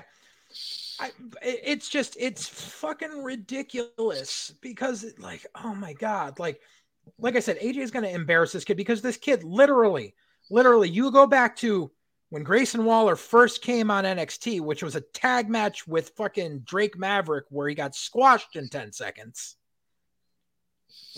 And that was literally 4 months ago. Welcome to NXT exactly like and I'll get to NXT in a minute as far as everything fucked up that's going on there. Mm-hmm. But I just I want to go I want to divert back to Raw. So what we're gonna have AJ versus Omos, which isn't gonna end well either way. You either have AJ beat the dude and then the dude's worthless, or you have the dude beat AJ and then it exposes the dude as a singles guy that he fucking sucks balls. Yeah. Like the dude, the dude sucks. The dude is terrible. Like I know Vince loves his giants and he loves trying to push his giants. And every But- once in a while you get a big show. But too often you get a whole bunch of fucking Eli Cottonwoods. Like it, Wow, that's a name I haven't heard Fucking in a long oh- time. right. But and Vince tried forever to push Eli Cottonwood, even after he failed in fucking game show NXT. He was the original Luke Harper in the fucking Wyatt family. Like he was still Eli Cottonwood, but he was the role that they fucking had Luke Harper fill because they're like, this kid sucks. Right. I mean, he was in developmental forever. Omos wasn't even in developmental. I mean, like he was probably down at the PC, but they they fucking he was he was always doing the fucking I'm guarding the door for Raw Underground or I'm one of Tozawa's ninjas. Like Mhm. fucking like he doesn't have the singles in ring experience that's needed. He- he- he's Omos is not. Okay. Let me back up. The whole thing about Andre the Giant and um who the fuck is uh fucking Cornette always talking about the spacemen or whatever. They were they were big fat bald guys. There was like a whole bunch of them. Um the whole thing is they were a fucking attraction for the territories. Nowadays, you don't need an attraction because you have a bigger you have a bigger viewscape. You have an audience and the attraction is I hate to fucking say it, the attraction is the fucking flippy dudes. But and once in a while, and and the thing is like, remember how it used to be like when you saw a big guy move like a cruiserweight, it was the most amazing thing in the world. Mm-hmm. But now 85% of big guys do it. It's the big guys that work like slow hulking big guys that are the ones that are the fucking minority now. But Omos is in that minority. Omos can't work. And it's the same thing with fucking Baba Dabaziz. Fucking like fucking they keep they keep him saddled with Apollo and it's not gonna fucking matter because the dude's that dude that dude was so bad they wouldn't let him work NXT. They sent him to Evolve. And fucking Eddie Kingston couldn't get a good match out of him. So fucking, but Vince loves his fucking Giants. Like, I swear, if they do some bullshit where fucking Baba Dabaziz fucking turns on fucking Apollo and then fucking Baba Dabaziz and Omos become a fucking tag team, fuck everything. Just fuck everything. Fucking, it's there's no win situation. There was there was no winning bringing Omos onto the main roster in the first place, but there is no winning with AJ versus Omos. You either have AJ, uh, yeah, have AJ beat him, which diminishes whatever stock the dude has in a, as an unstoppable giant, or you have him beat AJ, which diminishes AJ's stock as a fucking main eventer, and then the dude goes on to have shit fucking singles matches until Vince realizes this guy sucks.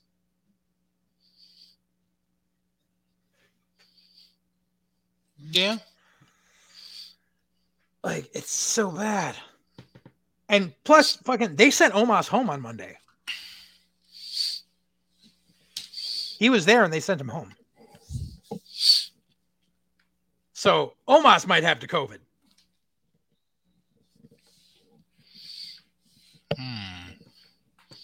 Hmm. Kind of ruins things. But I mean, it's there's there's no winning with that. And now we're gonna get a babyface AJ in a time where you would need a heel AJ to plug into a program with Big E or a program with Damian Priest or a program with that. Like as much as I like I said, as much as I don't like AJ, that's where you should be plugging him in instead of having him carry a fucking greenhorn on NXT. Like, and that's uh, Vince is working so fucking hard to try to get new eyes on that fucking product for, for 2022. Like the first fucking NXT of the of the new year, fucking New Year's Evil. You've got two guys from Raw on that show now. Yep. and I if they'll be fu- I, I want to see I really want to see if that if that gets mentioned on day one and if it gets mentioned on Raw because that's where they always stumble and fall is they're like oh we'll put these guys on NXT and that way people will watch NXT then you don't advertise NXT Mm-hmm. like that's the whole like people aren't watching because, and it's not be, it's partially because they're not liking what they're seeing, but your casuals are not watching because they do not know about it. Because the only time you see advertising for NXT is during Raw or SmackDown, which is always like, yeah, yeah, we got Wale and blah, blah, blah. And I'm a bust and blah, blah, blah. And here's the splash logo. And that's it. And people are like, what the fuck was that?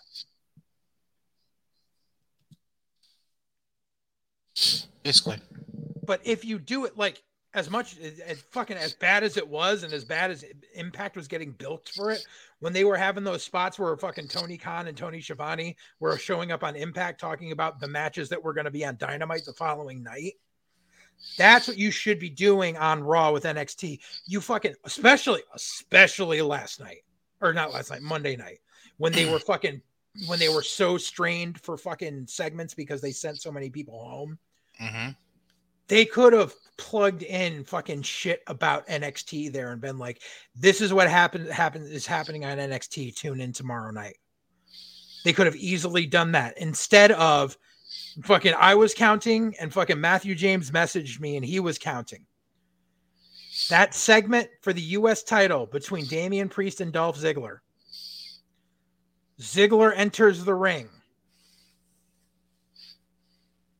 Ziggler is standing in the ring now. You know, like I was just at a SmackDown taping, so like when a guy gets introduced and then they start showing whatever's going on uh, for the TV, it shows up on the fucking Tron in the fucking mm-hmm. center square.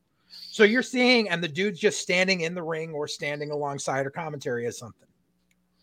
You know how long it was between the time Dolph Ziggler got introduced and the time Damian Priest came out and the match started? Four minutes.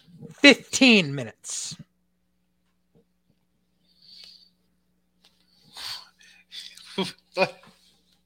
what? 15 minutes. Ziggler comes out. They go to commercial. They come back. They fucking show a fucking promo package about fucking Becky and Liv. They go to another commercial break. They come back. They show Damian Priest doing a fucking pre-cut promo from earlier in the day backstage. They talk about some other shit about day one. They go to commercial. They come back. They talk about some other shit. Then Damian Priest comes out 15 minutes. What? 15 fucking minutes. That doesn't make sense. Who booked yeah. this shit? we have a skeleton crew and a bunch of people went home. So fucking plug you have that doesn't excuse poor formatting. Right, right. Poor formatting, exactly. Fucking Kevin Dunn. It's it's fucking ridiculous. Like, cause like you could tell who they sent home on Monday because so we had to drag out that shit between Dolph and Priest. There was no there was no Bianca. There was no Doudrop, There was no fucking Big E, which obviously they were precaution. Seth had COVID. Fucking Lashley was there. Fucking Owens was there. They decided to rehash Lashley in the Hurt business because we don't know if they're actually still back together or not. Like because they put them back together for the thing versus Goldberg, but then they're like, oh, well, we don't care. But then, then Monday night they had Shelton and Ben, uh, Shelton and fucking Cedric come out and be like, yeah, you know, you were better when we were the Hurt Business. Like I thought you fucking were back together like two months ago. Like what the fuck is going on? Haven't seen either of you motherfuckers on TV since fucking Saudi Arabia. But you tested negative, so get the fuck out there. Jesus. Like there were like it's fucking ridiculous. Like I guarantee, like I haven't even looked on Twitter and shit because I guarantee the fucking AEW goblins are all over. Oh, there was literally only like 15 minutes of actual wrestling on Raw on Monday night. Yeah, no shit. Cause fucking everyone got sent home. They had to pull stupid Greenhorn Waller up from NXT for the fucking day.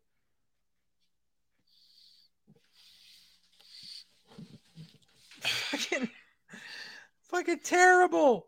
And then what was worse is they gave us the bait and switch, which I didn't really care about because they did that segment with AJ and Waller, and then fucking Apollo and fucking Baba Dabaziz came out, and they said that AJ was going to face Baba Dabaziz, and then they came back from promotion like, oh no, we met AJ versus Apollo.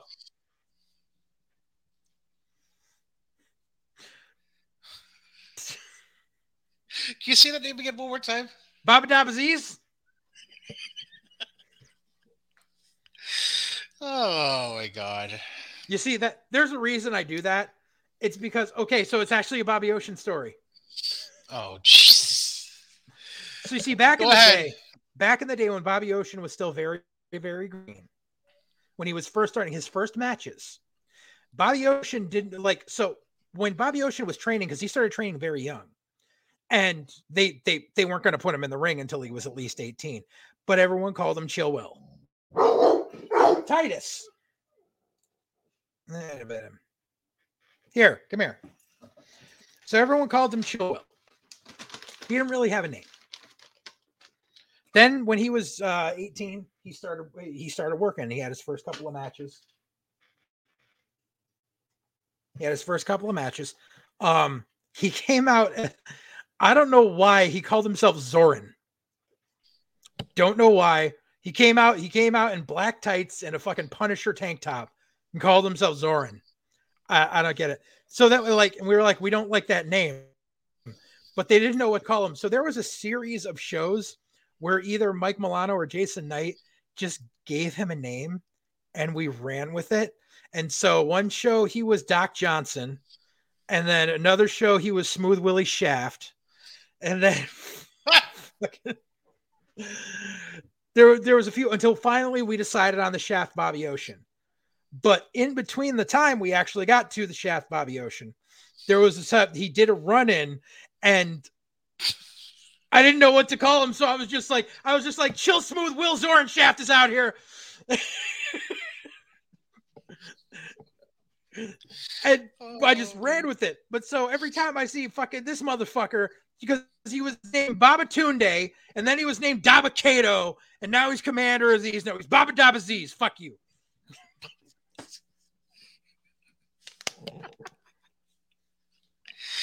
Oh. Fucking Eddie Kingston used to call him Baba Booey and fucking evolve. Oh well, there you go. Jesus. Oh man. But yeah, it's fucking. But yeah, so but but yeah, the, like the so yeah, the show was running on a skeleton crew. They showed a lot of fucking packages. Yeah, no Becky, no Liv. There, I don't think there were any women there at all except for Dana Brooke. And oh no, because me, yeah, Tamina was there. They, they did a mixed tag match of Tamina and fucking uh uh, uh, uh fucking R-Truth. I almost said K Quick. Tamina and R-Truth against fucking Reggie and fucking Dana Brooke, where Reggie damn near almost fucking killed R-Truth shocker. because he decided to do a reverse code red and dropped fucking dropped truth right on his fucking head and then landed on it. Wait, wait, wait, wait, wait, wait, wait. Hold on. You'll have to run me through reverse code red. Walk me through that. It was because you know how you know how fucking uh you know how Reggie does that. I'm a flip over and sit on your chest, and that's how I fucking pin the dude. Oh yeah. So he tried to do it while fucking Truth was coming at him. So they like almost collided, and he decided to do No, a flip and no, just no, rolled through no. and dropped him right on his fucking head. No. Oh It was bad. God. It was bad.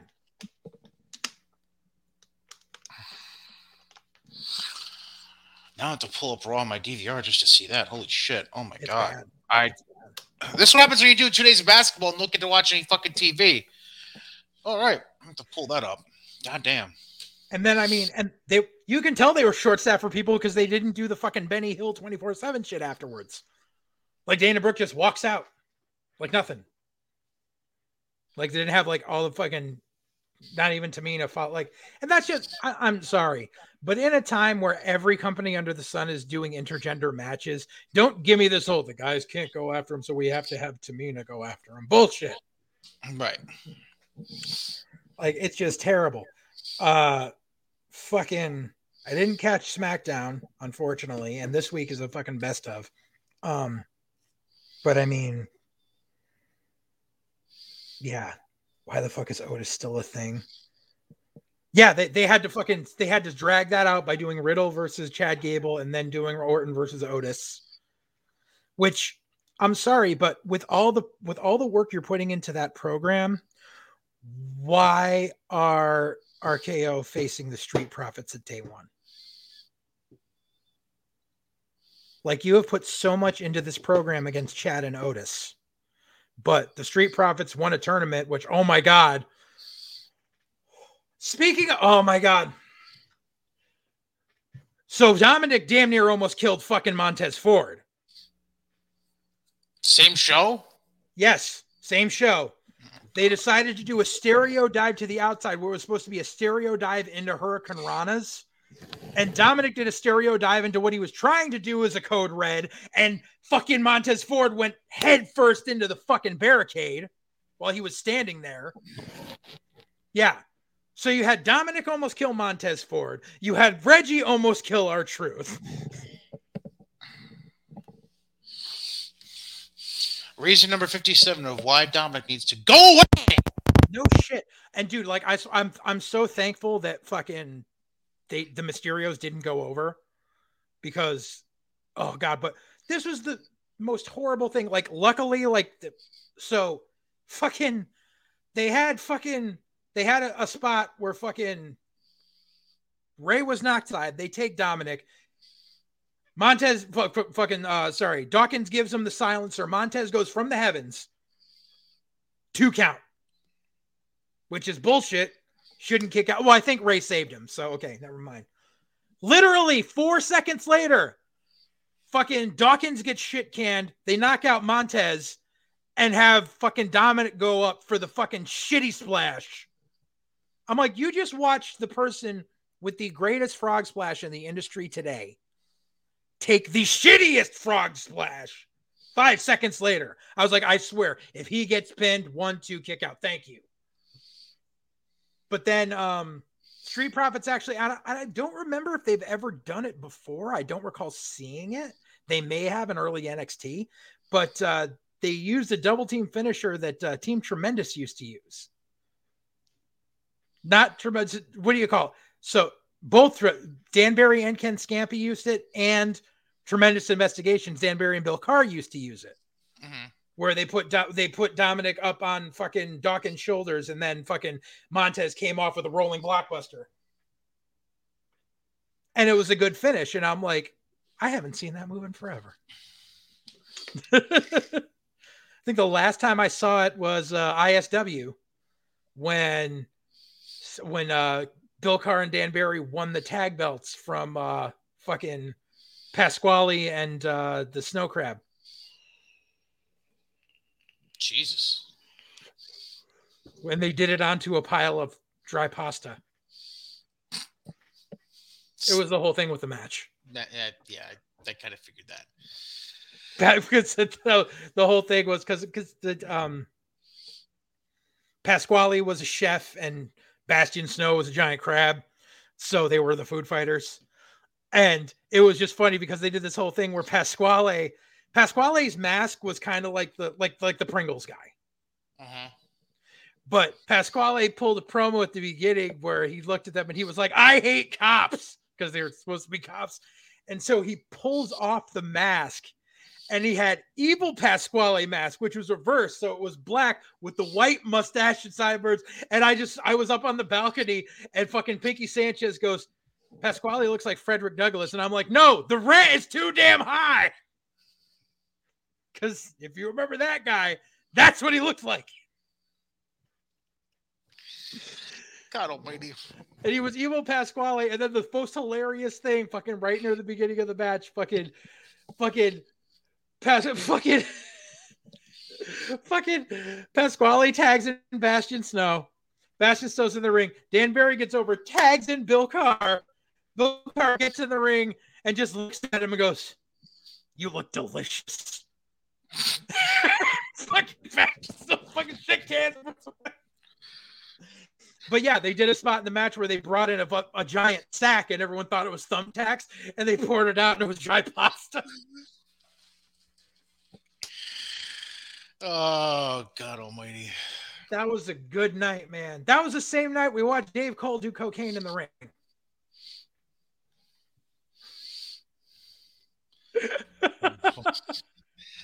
It wasn't actually. I I assumed that. So Okay. He was working. He was working sexy Eddie, and Dave was still doing the uh, the the spiritual warrior gimmick at the time.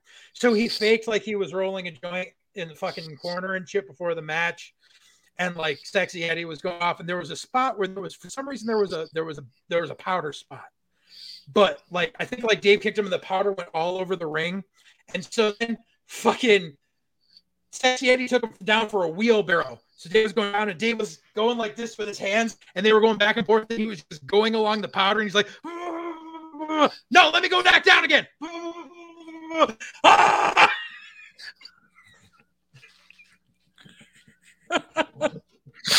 oh God.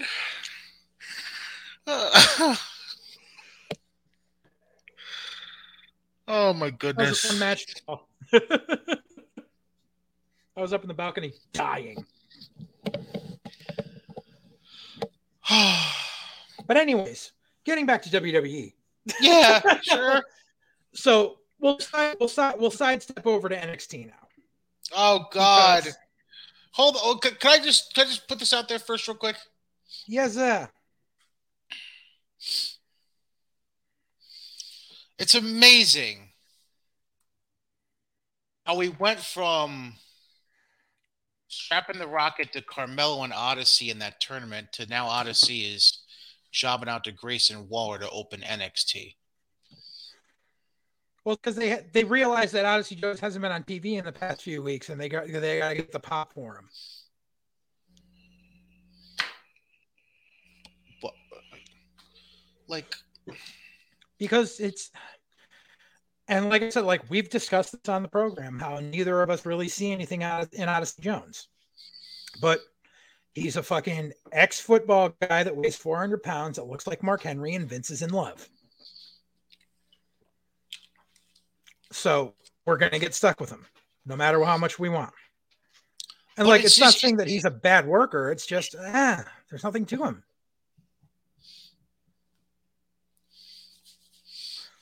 Like he's literally a guy where like every time I see him come out, I'm like it's Big Cat Curtis Hughes, like babyface Curtis Hughes, and I'm like I have nothing fucking to say. But if you turned him into heel, Mister Hughes, you could do something with him. Like not specifically that exact character, but heel Odyssey Jones would get over much more. and here's the second thing I want to bring up. Go ahead.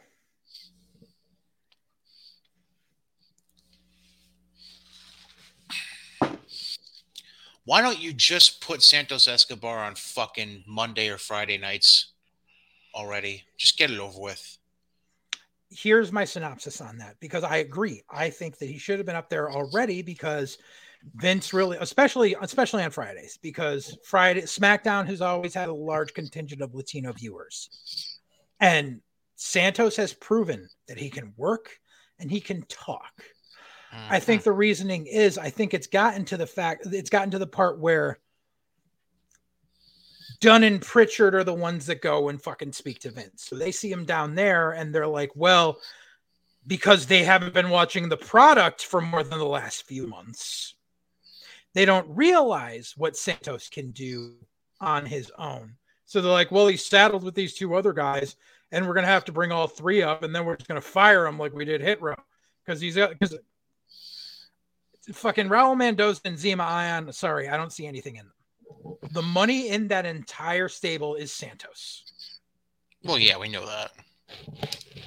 But the thing is, he can run on his own, and the, like, but they just they haven't seen it, so they don't want to fucking give it a chance. Like, even if you watched all the social media shit fucking Santos has done, like on the WWE Instagram and the bump and shit, like he can Mhm. talk, he can Mhm. talk, and he's bilingual, he's Latin.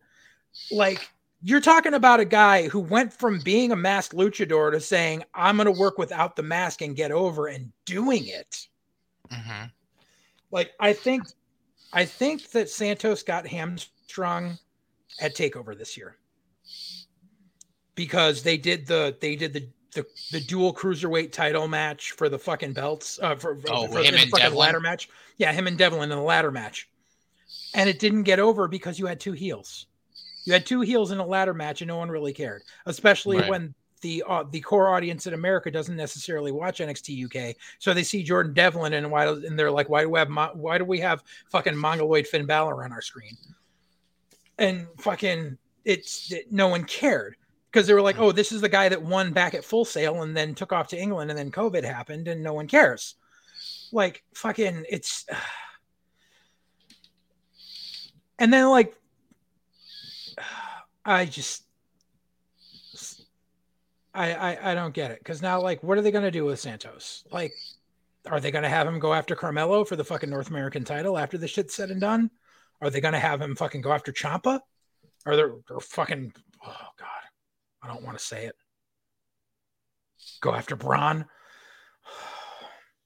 Like there's because that's that's that is the major problem that's going on with NXT is aside from like put Santos aside for a moment. Put put Legado aside completely. They have put too many eggs in one basket. They have put everything they have into Bron Breakker. So once you have this match at New Year's Evil, which there is no reason Bron Breakker should win that fucking title. There is no reason.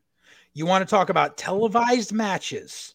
You want to talk this is a dude who literally had his first match on TV a few months ago. Not his first match in the company, his first televised match. You want to talk about too much too fast? This is the prime example. So you're either going to have Ciampa defeat him, which is the smart thing to do, because the smart thing is to fucking keep that fucking title on Ciampa and fucking keep the North American title on Carmelo and have people scrap their way up to getting to it. Have Ciampa be the old man that is somehow still fucking unbeatable. So by the time someone builds up enough, the win means something. But they're going to put all this fucking stock in Bron Breakker. And then what happens after this match? They haven't built up anyone else to get to that fucking to be in that main event spot. So what are they going to do? Bron? What are they going to do? Bron versus fucking Grayson Waller? Because that's the only other guy they've kind of been backing lately. Bron versus Von Wagner. Yeah, Bron versus Von Wagner. Fuck that. Like, are they going to be really stupid and do Bron versus Carmelo and unify all the fucking belts? Like, fucking they have no one to face him. But granted, they have no one to face Tommaso after if, if he retains. Granted, you could you could you could it's easier to have someone come out the following week on NXT to challenge Ciampa and try to build a program with there mm-hmm. than it is to try to bring someone out to face Bron because they have just built him up so much. Yep and he's not the whole reason that that the only reason that program is working is because he is in there with a vet who knows what they're doing and can carry the match. That was the whole thing with War Games. The only reason that War Games match worked is because they were facing four fucking vets who knew what they were doing. You take that out of the equation, and you are going to have the shittiest fucking matches. And no one's going to care. The product that they have been out has been on a slow decline. It hasn't been like a sharp one, it's been on a slow decline because of this new model. And the, the whole problem is that because Vince is on this kick of I only want to do homegrown talent. I'm doing this NIL bullshit. I don't want to look at the fucking indies, all this shit. Six to eight months from now, Vince is going to look back and go, Well, that didn't fucking work. And he's going to blame everyone but himself. Mm-hmm. And then he's going to hand it back to Hunter, and Hunter's going to have to fucking sit there and fucking make a mosaic out of all the shattered pieces to try to put together something that'll work again because everyone's like, oh, Vince is just going to cancel NXT. No, they still have a contract for NXT to be on USA for the next two to three years. Like they're not getting out of that contract. So mm. yeah. NXT is not going to die. And as far as everyone's like the death of the old NXT, no, it's just it's going through a time where Vince wanted to try a shiny new toy that he doesn't that he doesn't really like. Right now, NXT is Woody. The NXT that we love is Woody, and the NXT that that, that fucking that fucking Vince has is Buzz Lightyear. So the NXT we want doesn't get attention right now because Buzz is the shiny new toy. Eventually, we're going to find a medium between the two.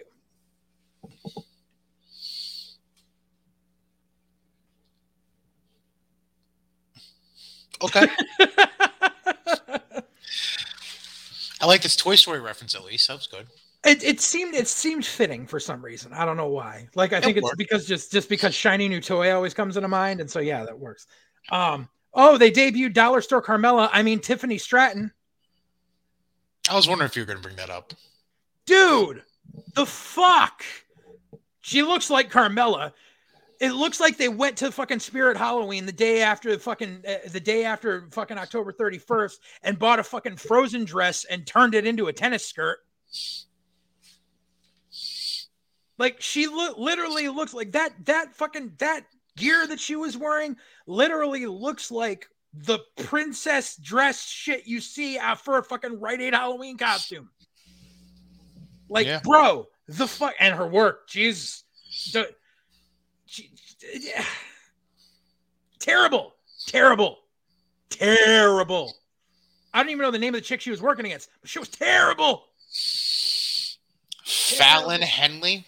Oh, that's what it was. Uh, fucking, I. that she did the spot where she tried to do the flip, flip, flip into the, like who the fuck used to do that into the corner? What chick used to do that?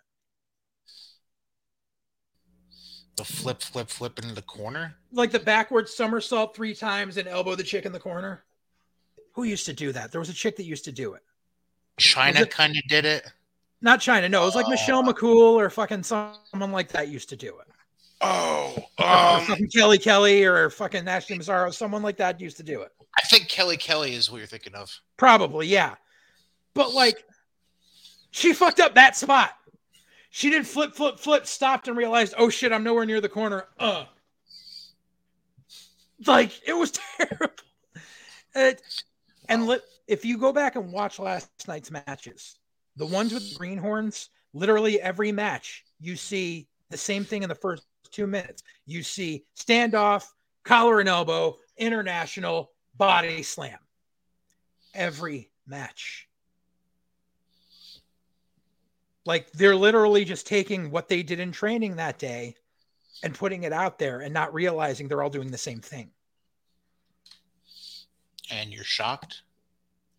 Well, coming from someone that, and they have trainers there who have worked shows where it's like coming from something like when you're on a show like that, you sit in the back and you watch the monitors and you watch other people's matches so you're not doing the same shit. That's like cardinal rule. Like you think these kids, like honestly, like there's something happening there where like HBK is just being too lenient on these kids. hmm And it's probably because fucking Pritchard and Dunn are like, we want to push these people, so don't piss, you know, don't discourage them. Because I'm sorry, but where how I was trained, you fucking do some boring ass shit. In the match, the second you come back, you go, what the fuck was that? And then if someone else goes out there, the very next match is the same boring ass shit. The second they come through the back, fucking rolled up newspaper. What the fuck is your problem? Like, I was that's the way I was raised. Side note, fucking NEFW show back in the day. Fucking first time fucking Isaiah Rex's little brother was on a show. Fucking Noel, fucking baby Rex. Yeah. He's in the pre-show. He goes out there and does a fucking moonsault. I I, turn that. right to Isaiah. Yeah, I turn to Isaiah Rex and I go, "That's your brother." He goes, "Yeah." I go, "The second he comes back here, you better fucking slap him in the face." He's like, "What?" I'm like, "It's the pre-show and he's doing a fucking moonsault." Like, how the fuck is anyone supposed to fucking follow that? Like, yeah, it looks good. You're in the pre-show. You're in a student match. Fuck off. You know, that was going back to fucking Marq Quen. fucking I, I, I swear I want to write to Cornette one day because Cornette's like, oh, Marq Quen could be a fucking star if he does this. No, Marq Quen has passed all that because he's got a fucking ego. Fucking Marq Quen. Every fucking show that I have been on, that I have booked, that he has been there, he doesn't fucking listen. Like, you're in the opening match. What's your finish? I'm doing a 450. No, you're not. Why not? Because you're in the first match. That's why. But that's what I do. Figure something else out. I'm gonna do a shooting star. No, you're not. Why? Because it's the first fucking match. And then fucking, and then like he fucking went off, and I was just like, oh, and then one day, fucking the last show we ran in Torrington, someone didn't show up, and we needed a filler, and fucking uh, Marq Quen came riding up with fucking Hank Flanagan. And It was just like, okay, we're to have you work one of the fucking TOS students. I was like, all right, you're the opening match. And I turned and I said, no 450s in the opening match. He's like, why not? I'm like, I've been telling you this for eight fucking years. Like, do you not recall that I'm the one that used to yell? And I fucking, I called out fucking Shell. I was like, Shell, come in here and slap this motherfucker. I was like that because that was the thing. It was just like, you don't want to listen to the booker. I'm going to sick the producer on you because everybody's afraid of Shell. with good reason. Exactly. Well, to quote to quote Steve the Turtle Weiner, I I'm afraid of your wife. Why? Because she hits like a man. well, yeah, yeah, yeah. Everyone's afraid of Shell, and they're afraid of my wife. Smart men, smart men. You don't fuck with the Real Housewives of Defiant Inc. Damn right. Oh. But yeah, so but they so yeah, so they put all this stock in this shit and they've got nowhere to go. And then like the same thing with the women's like that was the dumbest shit last night of let's have a tag match to see what people are going to be in a triple threat. Like it's you've got these people, why don't you just yank out Cora Jade and have a fucking four-way? Or yank out Io and have a four-way because Io really had no reason to be in that fucking equation at the time. Like as much as I think she's great, she hasn't been in the title contention lately you know. But no, we're gonna fucking we're gonna throw it in. So fucking now Raquel has to carry Mandy Rose and Cora Jade. Have fun with that. Right, it's gonna be terrible. It's just there's so many choices right now that make no sense. Like the only thing that I'm looking forward to on fucking fucking New Year's Evil, the only match I am actually genuinely looking forward to, the six man is yes, exactly that's the only thing. Like I'm afraid to watch the title match. I'm afraid to watch what Walter does support Riddle and MSK. No, you know something? Riddle Riddle Riddle can hang with Walter. Way. Yeah. No, Riddle can hang with Walter because like this, we're gonna see Catch Point Riddle come out. Like, which I dig. You're gonna see former New York State high school wrestling champion Matt Riddle. That's what you're gonna see. Yes. Exactly. You're gonna see MMA Riddle. Like you're gonna like you know fucking like yeah the six man and okay Carmelo and Strong I look forward to seeing because I'm gonna be happy to see Carmelo fucking get the shine. I mean it sucks. Yeah, to get the shine. It sucks that they're getting rid of the cruiserweight title, but really like you knew this was coming. Well, yeah. Like I guarantee, like, remember a couple of years, like, not even a couple, like a year ago when they were talking about making a second NXT show and calling it NXT Evolve and yeah. they actually shot stuff for it, and then they fired yeah. half the guys that were on it. Mm-hmm. Um, that's probably what 205 Live is going to become now. It's probably going to be NXT Evolve. That's what I'm guessing.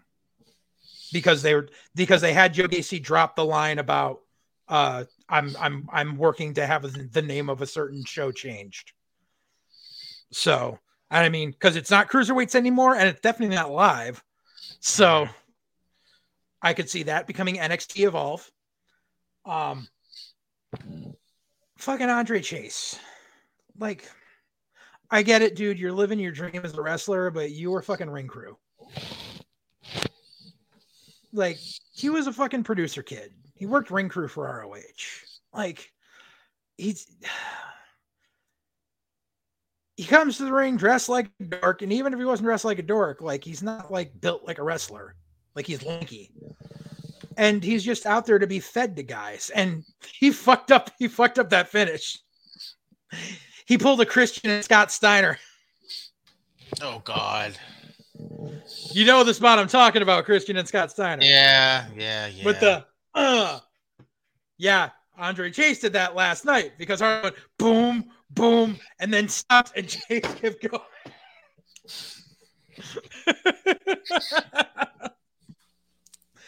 Which, like, you're green. I get it, but still, no. And like, I'm, I'm guessing Kendrick. I'm guessing Kendrick got fucking COVID too, because like, I don't understand why they wouldn't have had that match. Oy vey. Um, But yeah, yeah. like besides that, like fucking trying to think. Of...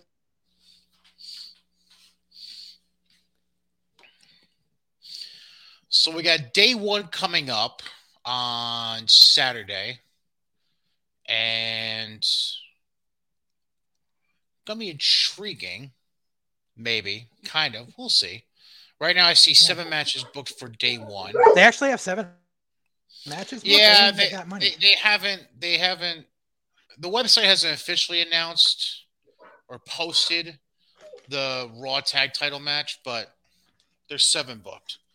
There's a Oh, WWE. yeah. ti- there's a WWE title match. There's Brock Roman. There's the SmackDown Tag Titles. Edge, Miz, Becky, Liv, Drew, and Madcap Moss. oh god, yeah. the, the Raw Tag Titles. Well, maybe they're saving the Raw tag titles for next week, for Monday, I don't know. and not having it at day one. I mean, I mean, we'll see. Like, Yeah. um, what was it? So no Intercontinental. ti- oh no, yeah, no. Um, it's not there, but they it, it happened uh, on SmackDown. Uh, they're going to do Sami Zayn and uh, Nakamura for the IC title. Oh. Okay. The, on the pre-taped SmackDown last week, they had Sammy win a tournament or battle royal or something to face Nakamura, which Sammy and Nakamura already proved they can pull a banger of a match the first time Nakamura was in NXT. no. Did they? I don't know about that.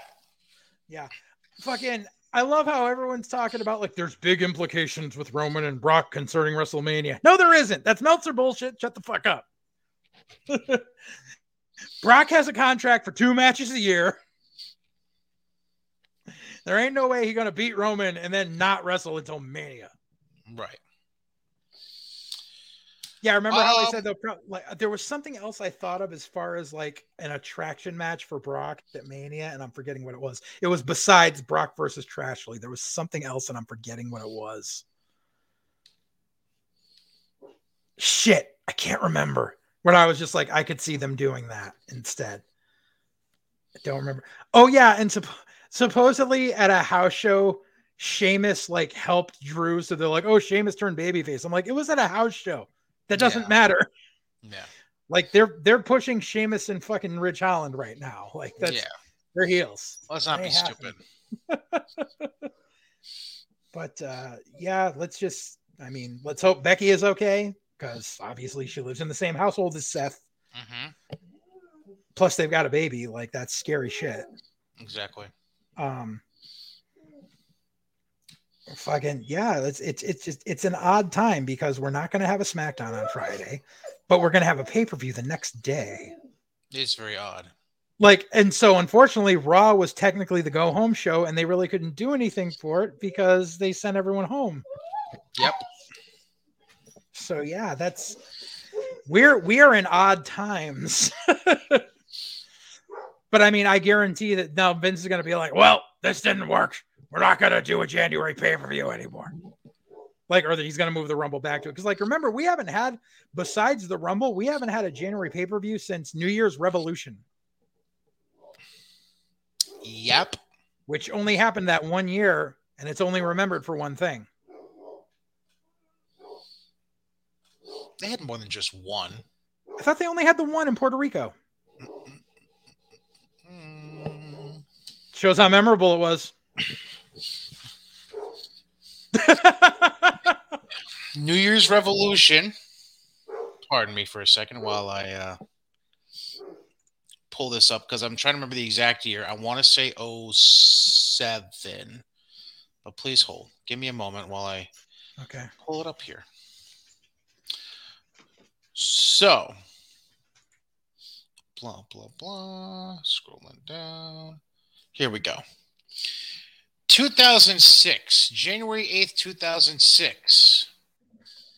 I was in attendance. This was at the Pepsi Arena, as it was called back then, in Albany, New York. Oh shit! Main event, Elimination Chamber. And that was the most memorable New Year's Revolution moment. Was right after that chamber match when Edge cashed in against Cena as a bloody mess at the end of that. Yes. Yep.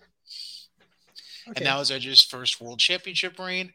Yep. So Edge. So I actually have a note about this in my phone you could argue, and this is how uh, this is the one the last. This is pretty much the last thing I'm going to bring up here on the show.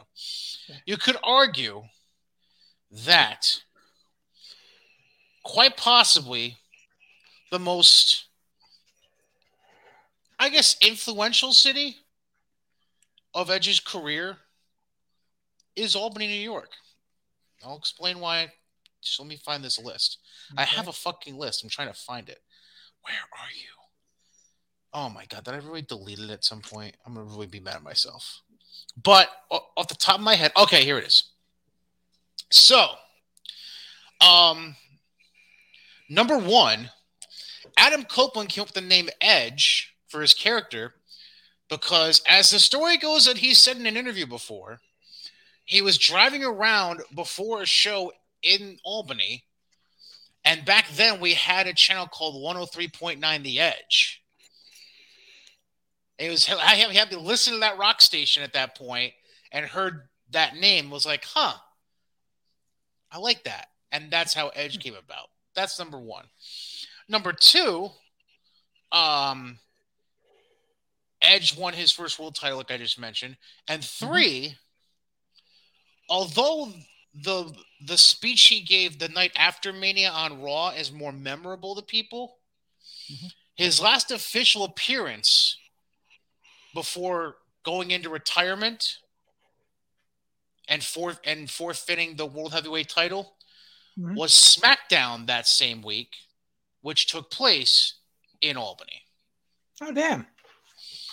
So three of the most memorable points of his career: creating his name, his first world title, and his final appearance as world champion before going into retirement, were in Albany. All of them.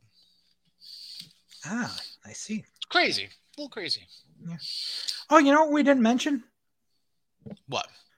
The Pro Wrestling Tees data breach.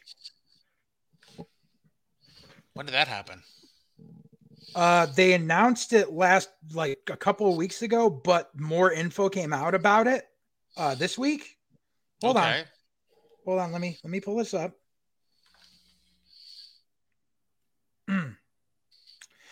so yeah so basically they said there was a data breach but said it only happened like recently apparently it goes all the way back to april uh pro wrestling tees data breach affected 31000 consumers since april not oh, november as claimed in a new update to the pro wrestling tees security breach that rocked the site in november the official number of affected users has been revealed according to recent update from the office of maine attorney general 31,000 people were affected by the data breach.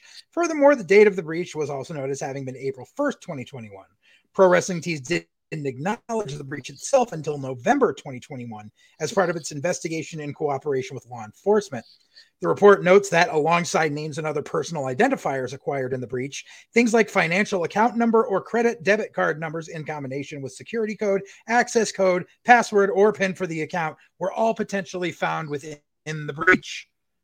Earlier this week, Pro Wrestling Tees confirmed that once the investigation was complete, the company said it made a list of users who were affected by the breach and it handed that list off to a data breach notification company, which would then send out letters to inform the users. So you're talking about a 31,000 person class action suit that's ought to be brought against Pro Wrestling Tees.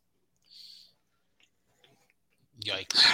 Which is, besides Tony Khan's pockets, is AEW's primary source of income millions of dollars, millions of dollars. And the thing is, like, there's unfor. So here's my deal with pro wrestling tees. it gives workers a chance to sell their merchandise without having to pay up front to have shit made. Like those of us who have been in the business for 18 years have to do.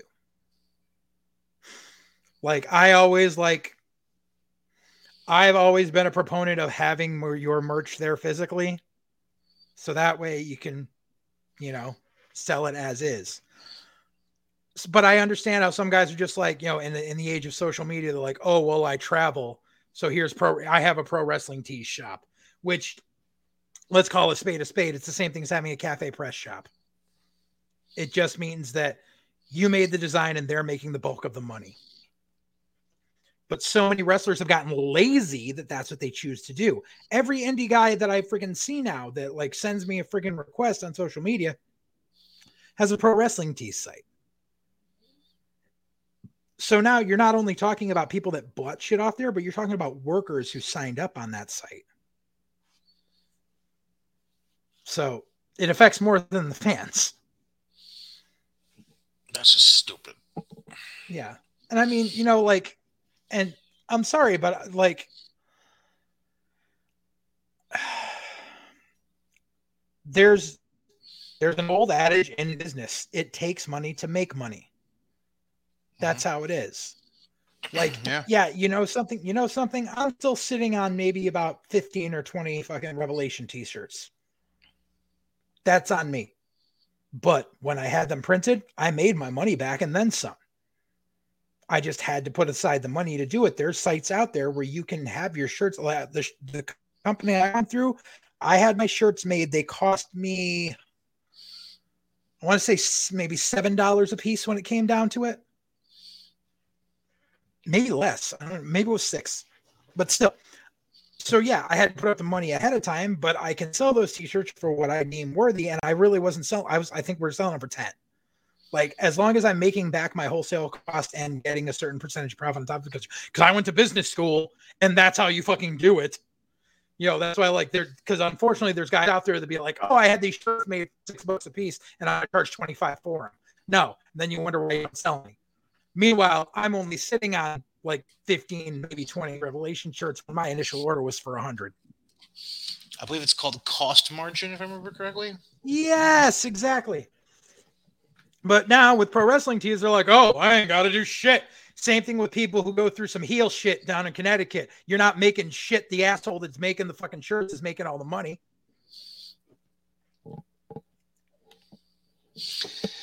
Oh, people. But you know, it's it's it's and it's here's here's where I get on my angry old wrestling vet soapbox. Hold on, I've got arthritis. Stop being lazy. We live in a time in the business where everyone wants everything else done for them, all the way down to your fucking merchandising. I start running shows again, I want to have t-shirts there with my company logo on them. I'm not going to have Matthew James standing in the ring going, if you want one of our shirts, go to prowrestlingtees.com and put in this keyword.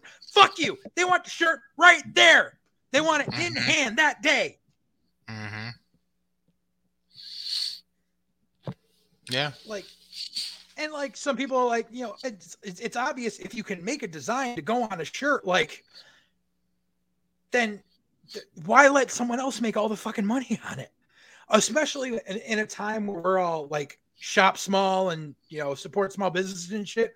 Pro Wrestling Tees doesn't need your fucking money. They're fucking owned by fucking AEW. Go to the fucking local screen shop in your fucking town where the guy's fighting to pay his rent. Get quality work done because I'm telling you, I've gotten two shirts from Pro Wrestling Tees as gifts Mm-hmm. And the quality is terrible. I can't wear them anymore because either the logo has already fucking started cracking and all that shit, or there's fucking rips in them.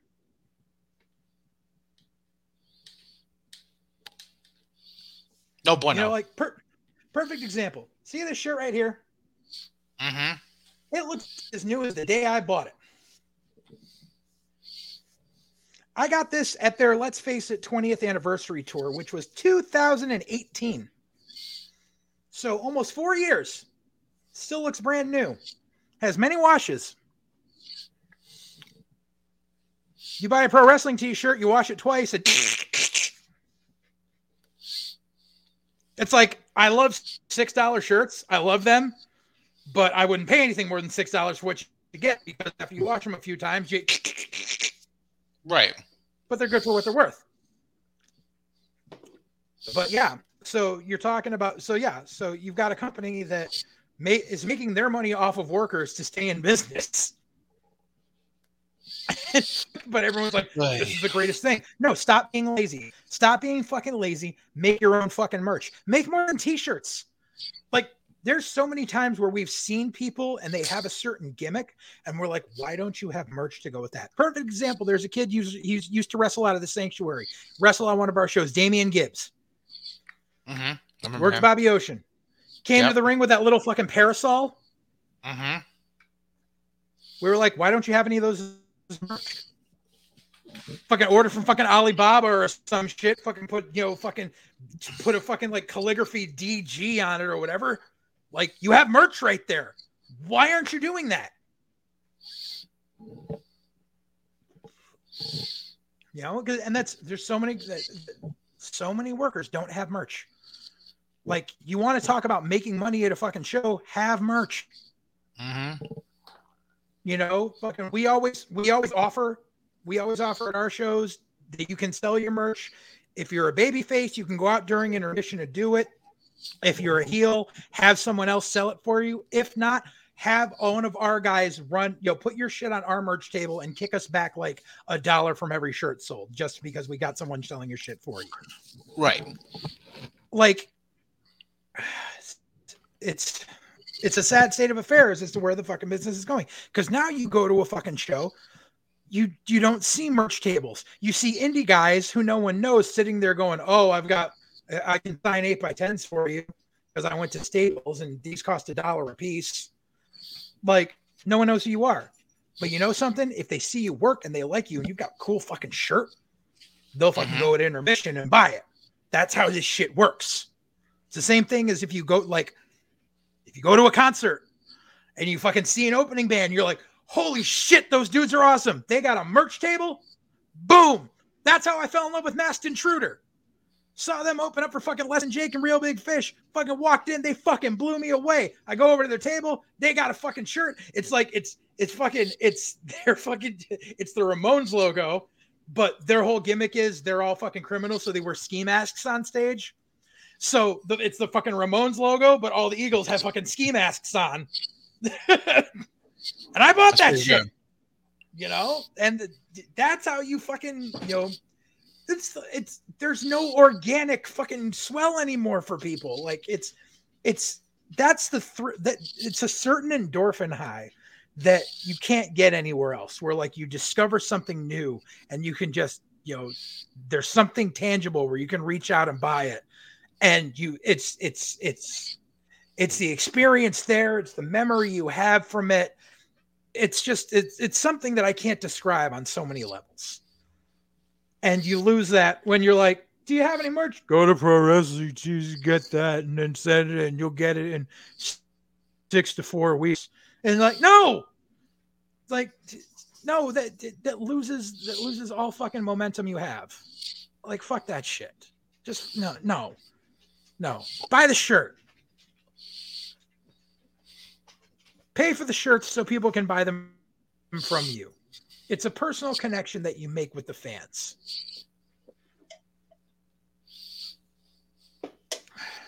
Not going to hear any disagreement from me. Yeah. Common sense. Right. Yeah. That being said, um, so that wraps up episode 31 of White Heat quick announcement, like I mentioned at the start of the show. Um, I'm going to be out of town all of the first full week of January. So, um, we're going to pick up with another normal episode of White Heat the sec during this uh, the second full week of January. So we're looking at what's that? January 10th probably. Yeah. That's Monday. That's when we usually record as a Monday. So probably around January 10th, expect a new episode. That being said, we'll talk about maybe doing something Saturday for day one. I'm up for it. He's up for it. I'm up for it. So be on the lookout for that over the course of the next few days. That being said, this has been White Heat presented by Godzilla Media, sponsored by our good friends at Mohawk Honda and Johnstone Supply. For JJ Alexander, business professor, I am Brian Katie saying goodbye and uh, enjoy the rest of your week, and uh, we'll see you soon.